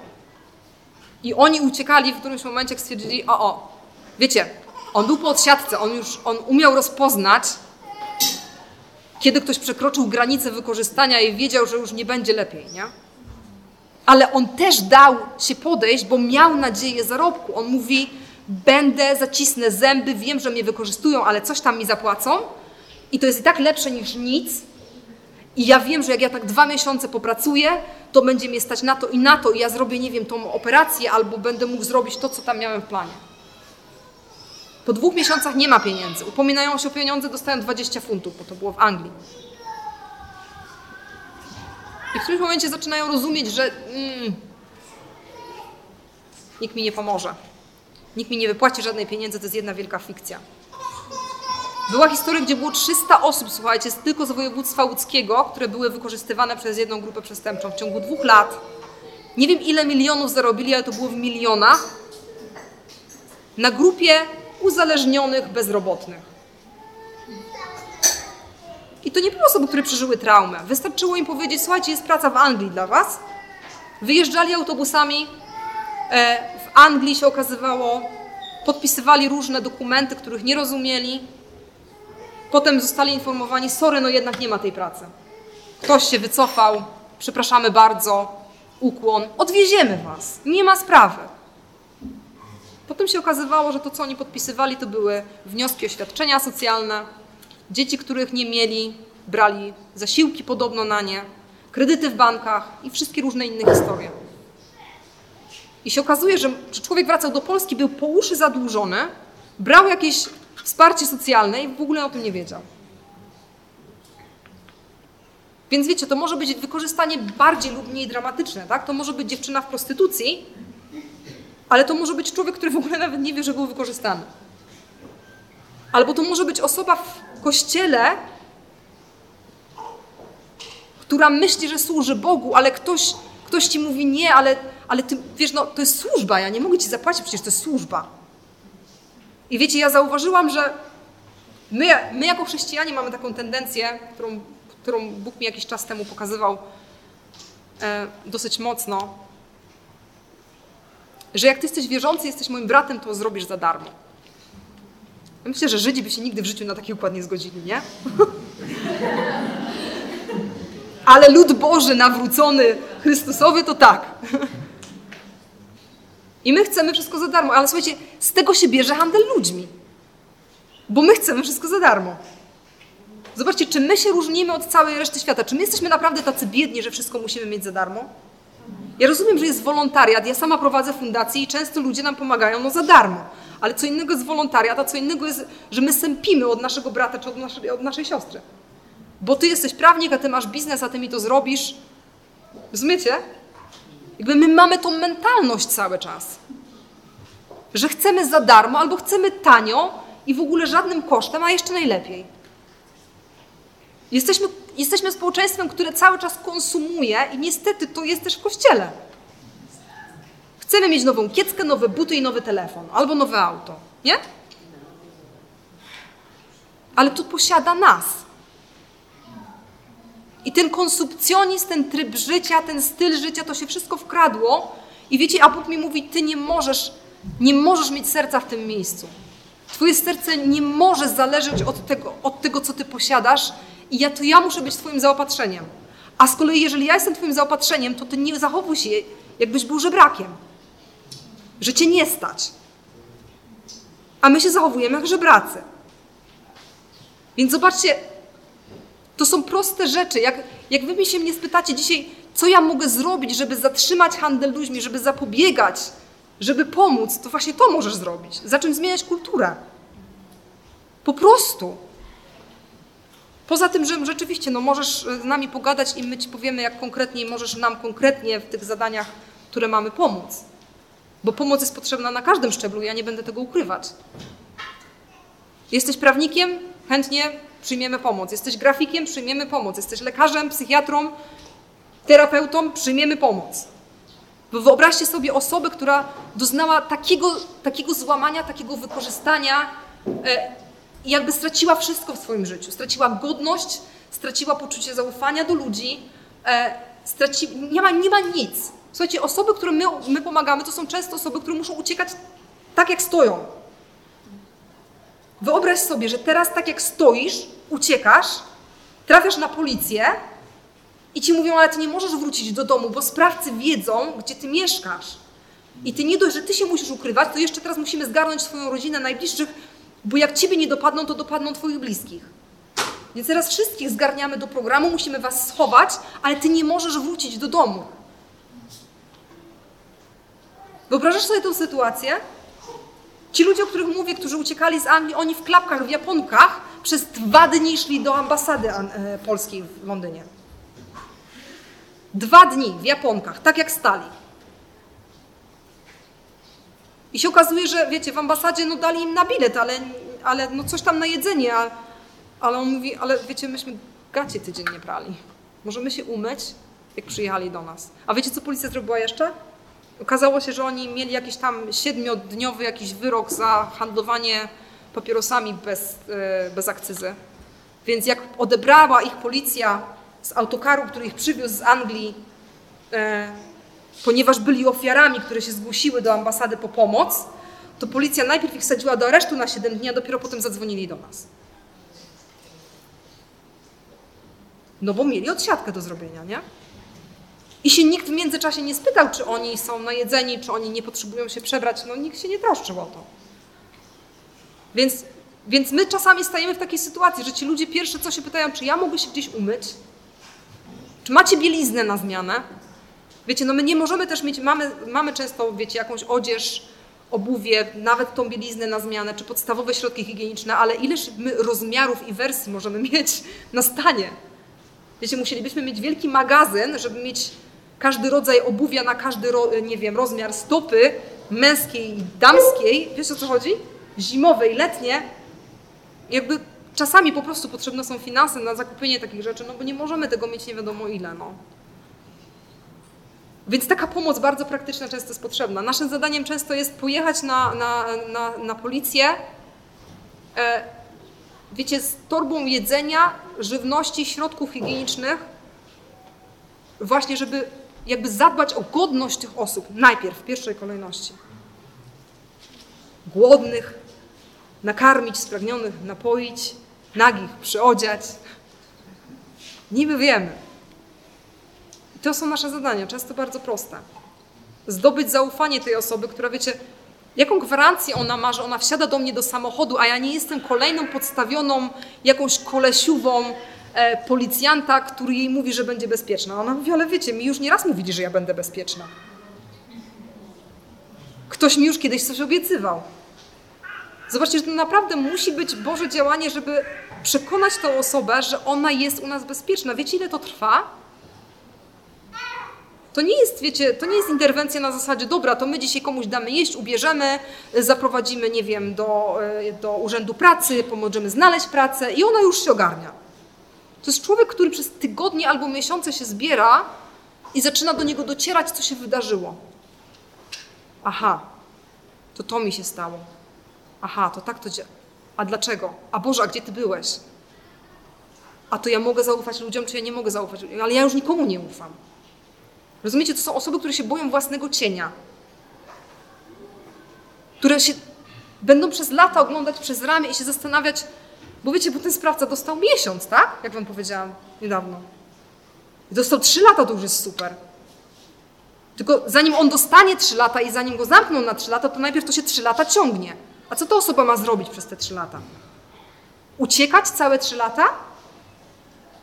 Zobaczcie, to są tak tragiczne wybory i tak tragiczne sytuacje. I my musimy wejść w tą sytuację i pomóc tej osobie ogarnąć życie na tyle, żeby ona się mogła wyjść na ulicę i się nie bać.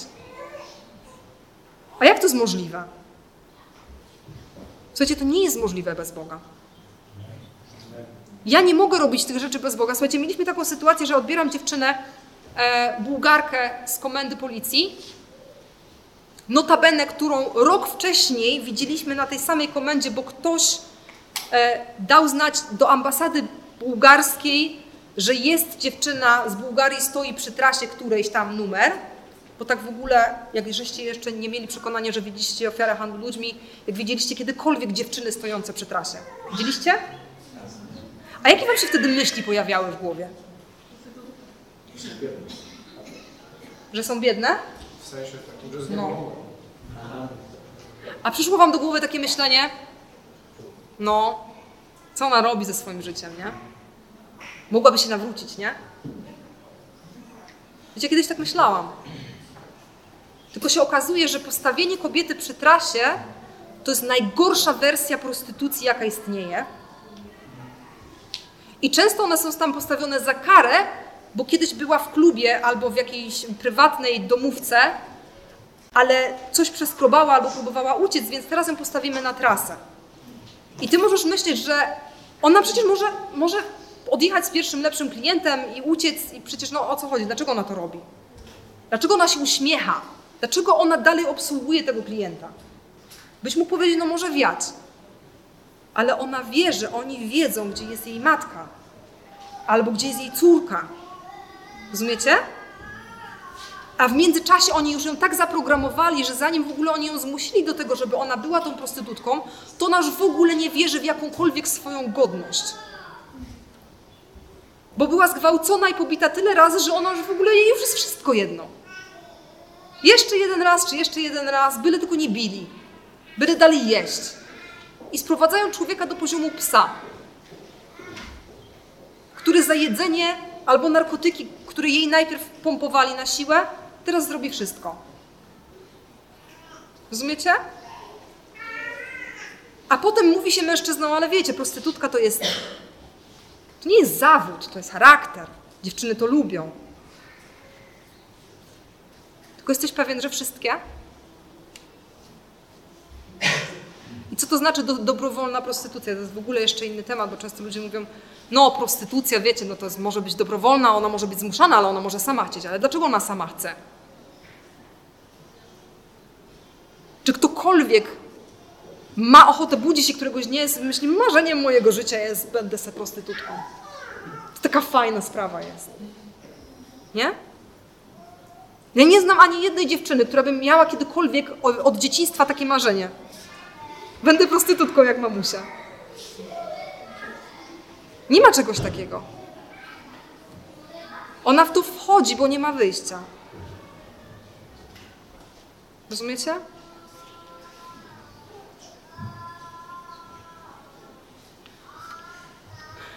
Coś miałam w głowie, ale chyba mi uciekło teraz. Ale tak to wygląda.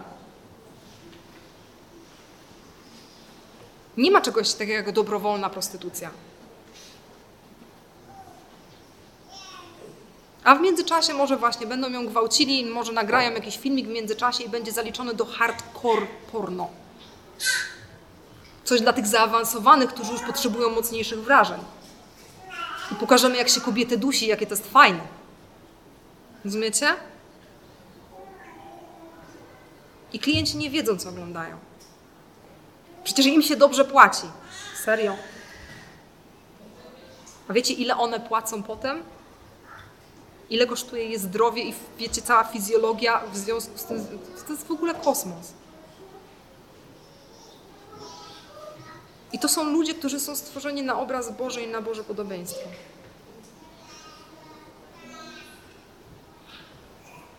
To są ludzie, których Bóg się upomina.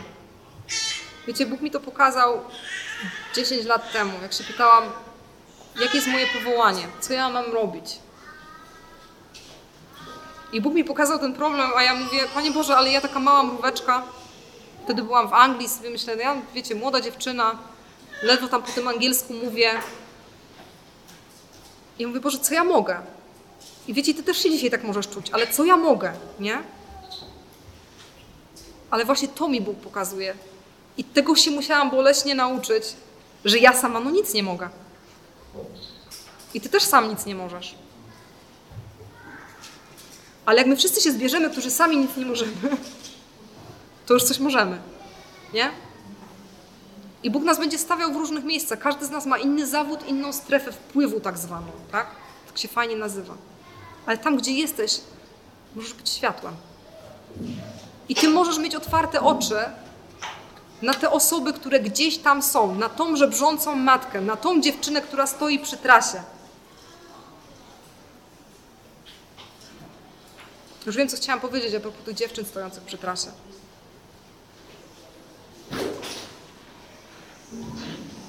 Straż Graniczna, policja, oni wszyscy twierdzą, że to jest takie, wiecie, 99% tych dziewczyn to są rzeczywiście ofiary handlu ludźmi. Tam się wystawia dziewczynę za karę i ona nie może zwiać. I wyobraźcie sobie taki scenariusz, gdzie podjeżdża samochód, ona wie, że ona musi do niego wsiąść i ona nie wie, co tam będzie się działo. Ona nie wie, gdzie ją ten człowiek zawiezie i co z nią zrobi. Nie ma nikogo, kto stanie w jej obronie. Może zapłaci, a może nie zapłaci. Może ją pobije, a dzisiaj może nie. Nie wspominając o tym, że ona się nie ma gdzie umyć potem. I stoi tam cały dzień. A może za karę jeszcze nie dostała dzisiaj jeść, a może nie dostanie jeść przez następne 3 dni. A jak ktoś podjedzie do niej z kanapkami, to ona powie, że ona nie może. Albo że nie chce, a potem się okaże, że nie może. I takie dziewczyny też mieliśmy u nas w fundacji, które pracowały i w tych klubach, w których, wiecie, zaprasza się często, widzicie, tak, to były takie, w którymś momencie były z parasolkami, potem były z jakimiś kolorowymi parasolkami. I to nie no, przecież to są tylko kluby nocne, tam tylko, wiecie, tam tylko panie ładnie tańczą. Jak policja wjeżdża i sprawdza adres, to też tak jest, że panie tylko tańczą, one tylko. Ile razy myśmy słyszeli, słuchajcie, przyjeżdża, policja przywozi dziewczyny 10 z jakiejś akcji, z klubu, mieli cynk, że tam są ofiary handlu ludźmi, przywożą wszystkie, ale ona tylko tańczy, ona tylko serwuje drinki, ona tylko rozmawia z klientami, one wszystko tylko. I nasze polskie prawo jest takie, że właściwie prostytucja nie jest ani legalna, ani nielegalna. Taki paradoks. Można się prostytuować, dopóki robisz to sam dla siebie, to jest okej. Jak ktoś czerpie korzyści, to dopiero jest wtedy problem. Czyli ty masz problem, jak czerpiesz korzyści z czyjejś prostytucji. Więc dopóki dziewczyna nie powie, że ten koleś mi zabiera pieniądze, albo on mnie wystawia, albo on mi kazał, to policja nie może nic zrobić. Nawet jak trafi na policjanta, który jest uczciwy i chce faktycznie pomóc. I wiecie, ja takich widziałam. Może nam się nie podobać system, ale ja naprawdę widziałam dobrych ludzi, policjantów, którzy po prostu szlak ich trafia, jak to mówią, nie? I chcą pomóc i nie mogą. I musi panią odwieźć, skąd ją przywiózł i on wie, skąd ją przywiózł i wie, do czego ją odwozi, ale on musi odwieźć. I to jest rzeczywistość, w którą wchodzimy my, bo my te osoby widzimy gdzieś na ulicy. Bo ta dziewczyna, i to napisałam ostatnio właśnie na Facebooku, to jest dziewczyna, którą ja spotkałam na stacji benzynowej. Ja nie mówię, że ona na pewno była ofiarą, czy mogła się stać ofiarą. To jest tylko potencjalne przypuszczenie, nie? Czy moje domysły na podstawie tego, o co ja się modliłam i wiem, co się tam gdzieś wydarzyło. Jakby ja poszlakowo to mogę osądzać, nie? Ale chodzi mi o to, że są dziewczyny w naszym sąsiedztwie, które widzimy. Widzimy, że podjeżdża jakiś samochód, który zabiera ją na randki. Widzimy, z kim ona się prowadza. Ile razy mówimy, a z kim ona się prowadza? To są nasze znajome. Często to są znajome naszych koleżanek, naszych przyjaciółek, naszych sióstr. Wiecie, o czym ja mówię? Przecież te dziewczyny są kimś otoczone. Ktoś je zna. I ktoś macha ręką, mówi, dobra, tak se wybrała, tak se chce. Tylko wiecie, to jest cały czas szukanie akceptacji. A kto się staje przestępcą, słuchajcie? Czy przestępcy też się tak rodzą? Czy to dziecko, które dzisiaj ma 2 latka, ono chce być przestępcą? No dobra, jak się ogląda filmów gangsterskich, to może tak, ale ono nie wie o co tu chodzi. Nikt się nie rodzi z zamiarem bycia, wiecie, ja będę mordował i bił i gwałcił i sprzedawał i tak dalej. Ale to jest próba zdobycia miłości w innym wydaniu, akceptacji, nie? To też są ludzie, do których ktoś nie wyciągnął ręki. Co ma zrobić ten człowiek, który jest po 5, 10, 20 latach od siatki i chce od nowa zacząć życie, chce uczciwie pracować, a nikt go nie chce zatrudnić. I on mówi, kurde, ja nie mam wyjścia. Albo wracam do świata przestępczego, albo jestem potencjalną ofiarą handlu ludźmi, bo nie ma dla mnie innej przestrzeni. Nikt mi inny nie chce pomóc. Co ten człowiek ma zrobić? I wiecie, dla mnie Kościół to nie jest niedzielne nabożeństwo. Sobotnie w tym wydaniu. Tylko my skończymy tu, idziemy do domu i mamy oczy otwarte i mamy gdzieś na coś wpływ. Mamy z kimś relację, coś widzimy, coś się dookoła nas dzieje. I albo się odezwiemy, albo nie. Albo zareagujemy, albo pozwolimy, żeby pewne rzeczy się działy. I to już tak naprawdę poza handlem ludźmi. Cokolwiek się dzieje złego w społeczeństwie, to się dzieje na naszych oczach. Na to ktoś ma przyzwolenie.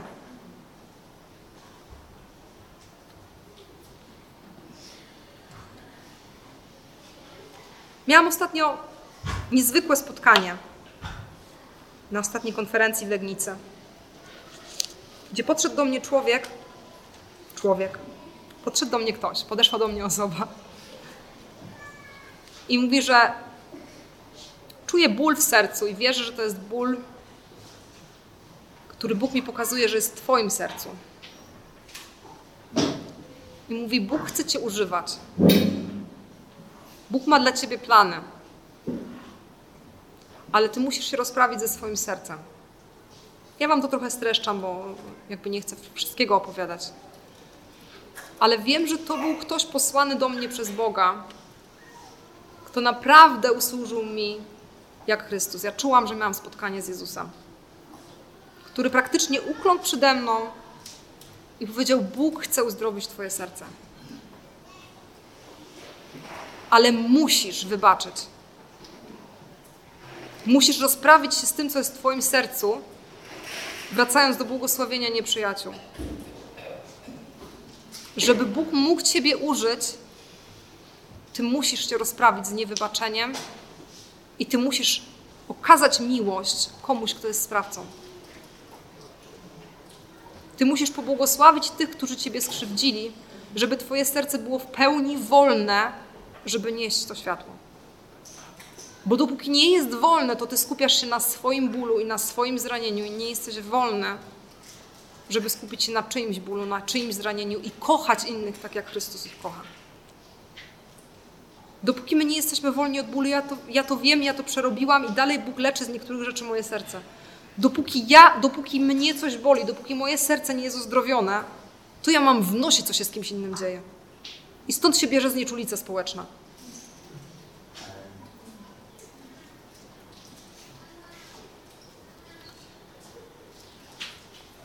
Chcę Wam przeczytać znany fragment. Izajasza 61.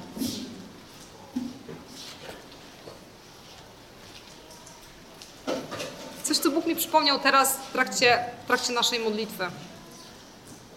Fragment, którego dawno nie otwierałam, ale to była jedna z pierwszych rzeczy, którą Bóg mi pokazał, jak się pytałam, co ja mam robić.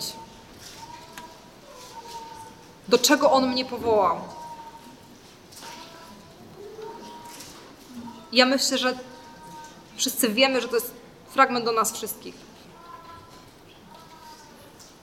Duch Pana Boga jest nade mną, bo Pan mnie namaścił, abym głosił dobrą nowinę. W moim tłumaczeniu jest napisane cichym, ale często jest ubogim, nie? Posłał mnie, abym opatrzył rany skruszonym w sercu, abym zwiastował uwięzionym wyzwolenie,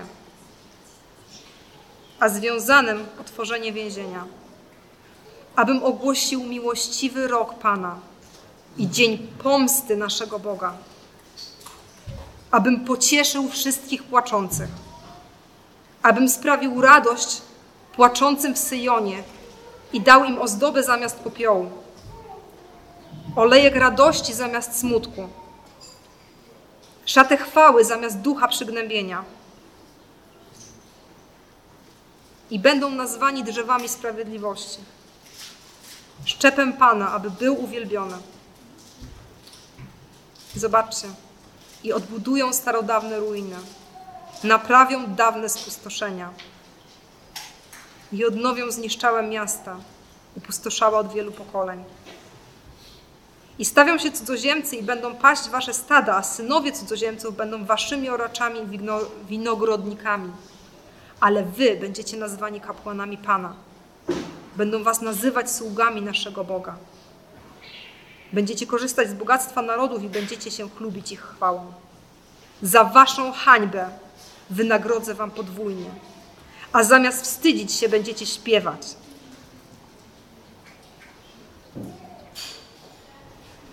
Bóg chce odbudować ruinę. To jest to, co ja poczułam w którymś momencie, że wiecie, dom, który budowałam, mi runął. Bo nie wykonywałam słowa, które znałam. Część wykonywałam, ale nie wszystko. I chcąc służyć Bogu, okazuje się, że budowałam coś, co runęło. I stało się ruiną i zgliszczami. I Bóg chce budować w naszym życiu rzeczy i chce, żebyśmy my budowali coś, co się ostoi. Coś, co przejdzie próbę ognia. I to spotkanie, które miałam, o którym zaczęłam wam mówić, to jest Jezus, który przyszedł do mnie w ciele i wierzę, że On mi przekazał coś, co On chce, żeby każdy z nas usłyszał dzisiaj. Spytał się mnie, czy będziesz dla mnie płonąć? Czy będziesz dla mnie płonąć? Ale to cię będzie kosztować wszystko. To jest zaparcie się siebie, o którym Jezus mówi. My nie możemy być skupieni na sobie, na moich zranieniach, na moim niewybaczeniu i iść za Nim. Musimy to wszystko oddać, dać się uzdrowić i wtedy będziemy wolni, żeby kochać innych, tak jak Bóg ich kocha. I wtedy będziemy w stanie uniżyć się przed drugim człowiekiem i usłużyć mu tak, jak Chrystus by mu usłużył. Bo dał nam przykład, że mamy sobie usługiwać, a nie się jeden na drugim wynosić i szukać próżnej chwały i próżnych tytułów. Więc wierzę, do tego nas Bóg powołał, do tego nas namaścił. Żebyśmy pocieszali serca tych, którzy są skuszeni.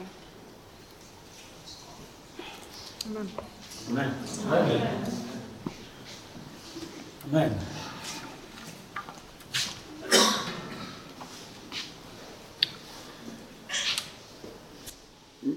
Amen. Nie ma tu nic absolutnie do dodania, tylko wiecie, chcę trochę praktycznie jedną rzecz wskazać.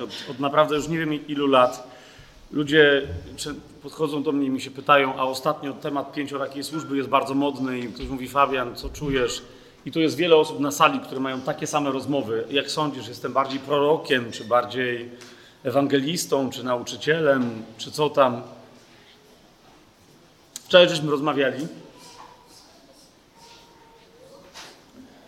Jedna z historii, którą Daniela opowiadała, to była historia dziewczyny, która była trzymana na posterunku przez, gdzie to było, tam ileś godzin, pamiętasz? Która wszystko na to wskazuje, że była wielokrotnie gwałcona i tak dalej, a policja była najwyraźniej jeszcze bardziej zastraszona przez bandytów niż ta dziewczyna.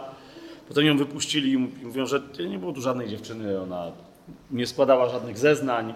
Matka tam robiła sensację, że ale ja się domagam obdukcji, ale jakiej? Nie było tematu, nie było dziewczyny, no jak to przecież wychodzi od was, no nie wiem co tu robiła. I teraz powiedz mi, siostro, bracie, teraz powiedz mi, jakie to jest powołanie? To jest prorok, to jest ewangelista, to jest nauczyciel, to jest apostoł, kto to jest? Bo jest ewidentnie potrzeba, wiecie kogo? Prawnika chrześcijańskiego, który dokładnie wtedy wchodzi, wkłada but w drzwi, swój but w drzwi policyjne i mówi, zaraz, momencik, może wy ją gwałciliście? Rozumiecie, o co mi chodzi? Mama krzyczy, że się domaga obdukcji i wy ją spuszczacie w kiblu, to w takim razie mnie nie spuścicie, bo ja znam prawo. Moje pytanie brzmi, to jest ewangelista, to jest prorok, kto to jest? I nawet mi się nie chce odpowiadać, chodzi mi tylko o to, że jestem przekonany, że my takich ludzi potrzebujemy i pytanie moje brzmi, gdzie oni są? Okej? Okay? Kolejny przychodzi i mówi, ja sobie na coś czuję, że Pan mnie powołał do biznesu, ale ja, wiesz, i cały czas ma w głowie co? Jakieś bzdury z YouTube'a na temat tego, że jak on będzie zarabiał ogromną ilość pieniędzy, to wtedy będzie błogosławił Kościół. A może masz być siostrą, bizneswoman, a może masz być, bracie, biznesmenem, który wreszcie założy potężną firmę, która będzie w komplecie, w całości składać się tylko i wyłącznie z byłych osadzonych. Wiesz, o co mi chodzi? Chcecie mi powiedzieć, że my słyszymy takie historie, o jakich Daniela opowiada i Bóg o nich nie wie? Więc chcecie mi powiedzieć, że Bóg o nich wie i że nikogo do tej pory nie powołał, żeby prowadził taki biznes? Żadnego chrześcijanina, żadnej chrześcijanki? Kto to utrąca? Myśmy tu z paroma chłopakami, paroma absolwentami Szkoły 70 z zeszłego roku tutaj, z Frankiem, z kimś, nie, rozmawialiśmy, że od września zaczniemy troszkę inaczej podchodzić do pewnych rzeczy. Będziemy robić szkolenia dające chrześcijanom pewne skille, podstawowe umiejętności, bez próbowania nawet odpowiadania im na pytanie, czy ty jesteś prorokiem, czy ty jesteś kimś tam. Idź wreszcie, zacznij robić, a pod koniec twojego życia powiedzą ci, byłaś wielką nauczycielką.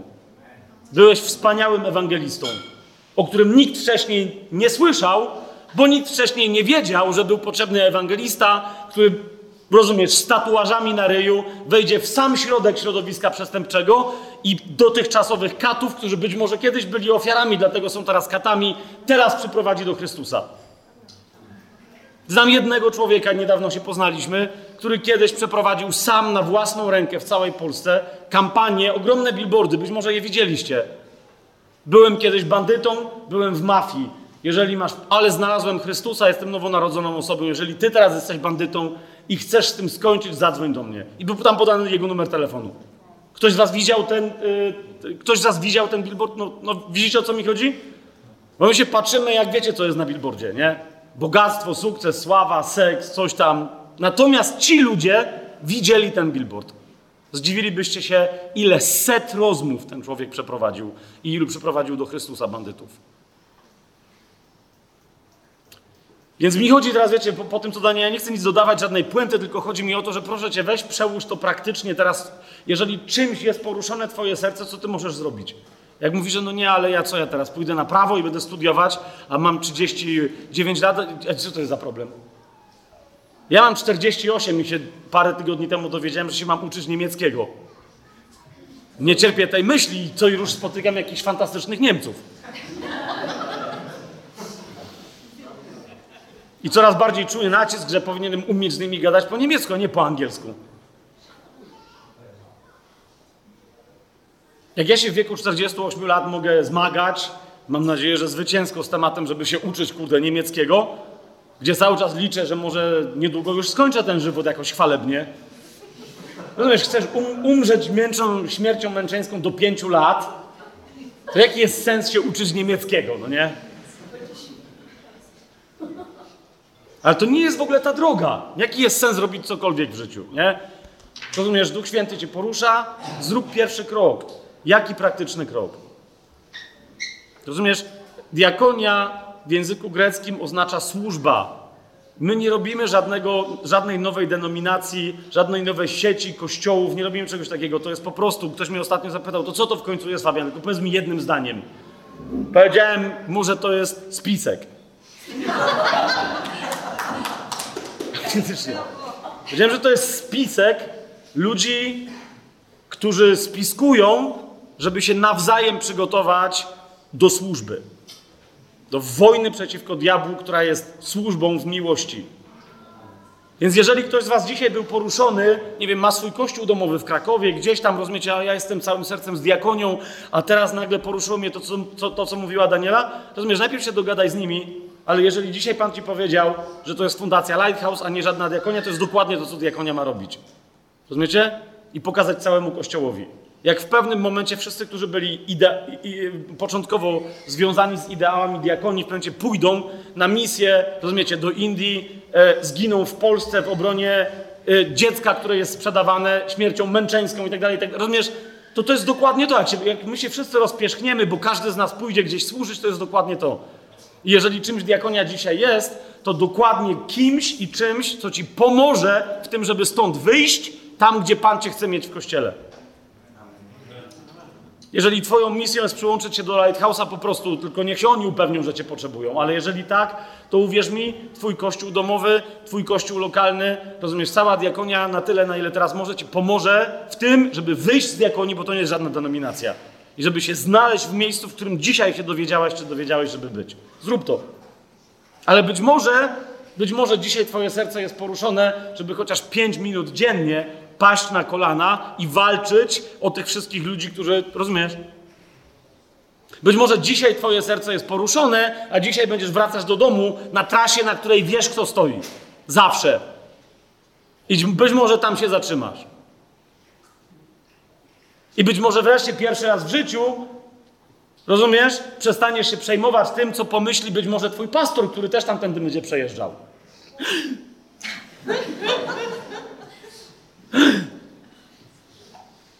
Żeby Fabian korzystał z tirówki, to jeszcze bym pomyślał. Ale Sara? Wiesz, o co mi chodzi? Weź wreszcie skończ z zastanawianiem się, co pomyślą inni chrześcijanie, czy ktokolwiek inny, co ty robisz w miejscu, w którym coś robisz. Ostatnio rozmawiałem z innym chrześcijaninem, któremu Pan powiedział, musisz się wyprowadzić ze swojego domu. Do miejsca, które ci zaraz wskaże. I on powiedział, tak, Panie! I dostał od Boga miesiąc później dom wielkości dokładnie 1250 metrów kwadratowych. I wtedy powiedział, nie, Panie. Dlaczego? Ponieważ pierwsze, co sobie pomyślał, to jest, co sobie inni pomyślą. Okej, czyli chłopa było stać całe życie na taką chałupę, 16 sypialni, 4 baseny dookoła domu, autentycznie, rozumiecie? I on tą kasę ukrywał przed nami? A mówi, kurde, Bóg mi powiedział ten dom, a następnego dnia pojawił się gość, który powiedział, Bóg mi powiedział, że ma dla ciebie jakiś dom i kazał mi zapłacić ci za pierwszy rok w tym domu. Gość mówi, dobra, po co mi jest dom prawie 1500 metrów kwadratowych, co jest grane? I jeszcze nie wie. Ale najważniejsze, o czym do tej pory myślał, to jest, co sobie pomyślą inni ludzie. Więc jeszcze raz. Może czas najwyższy przestać wreszcie się kręcić wokół siebie, co ja z tego będę mieć, co inni o mnie pomyślą. Wiecie, o co mi chodzi? Bo ktoś z nas będzie musiał stanąć, bo jest do tego posłany z tirówką, a ktoś inny będzie musiał dostać pałac.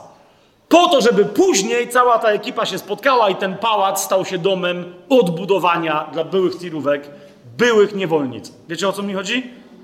Przestań się wreszcie zastanawiać, co sobie inni o tobie pomyślą i zacznij współpracować z ludźmi, którzy się zastanawiają wyłącznie nad tym, co Pan sobie o nas myśli.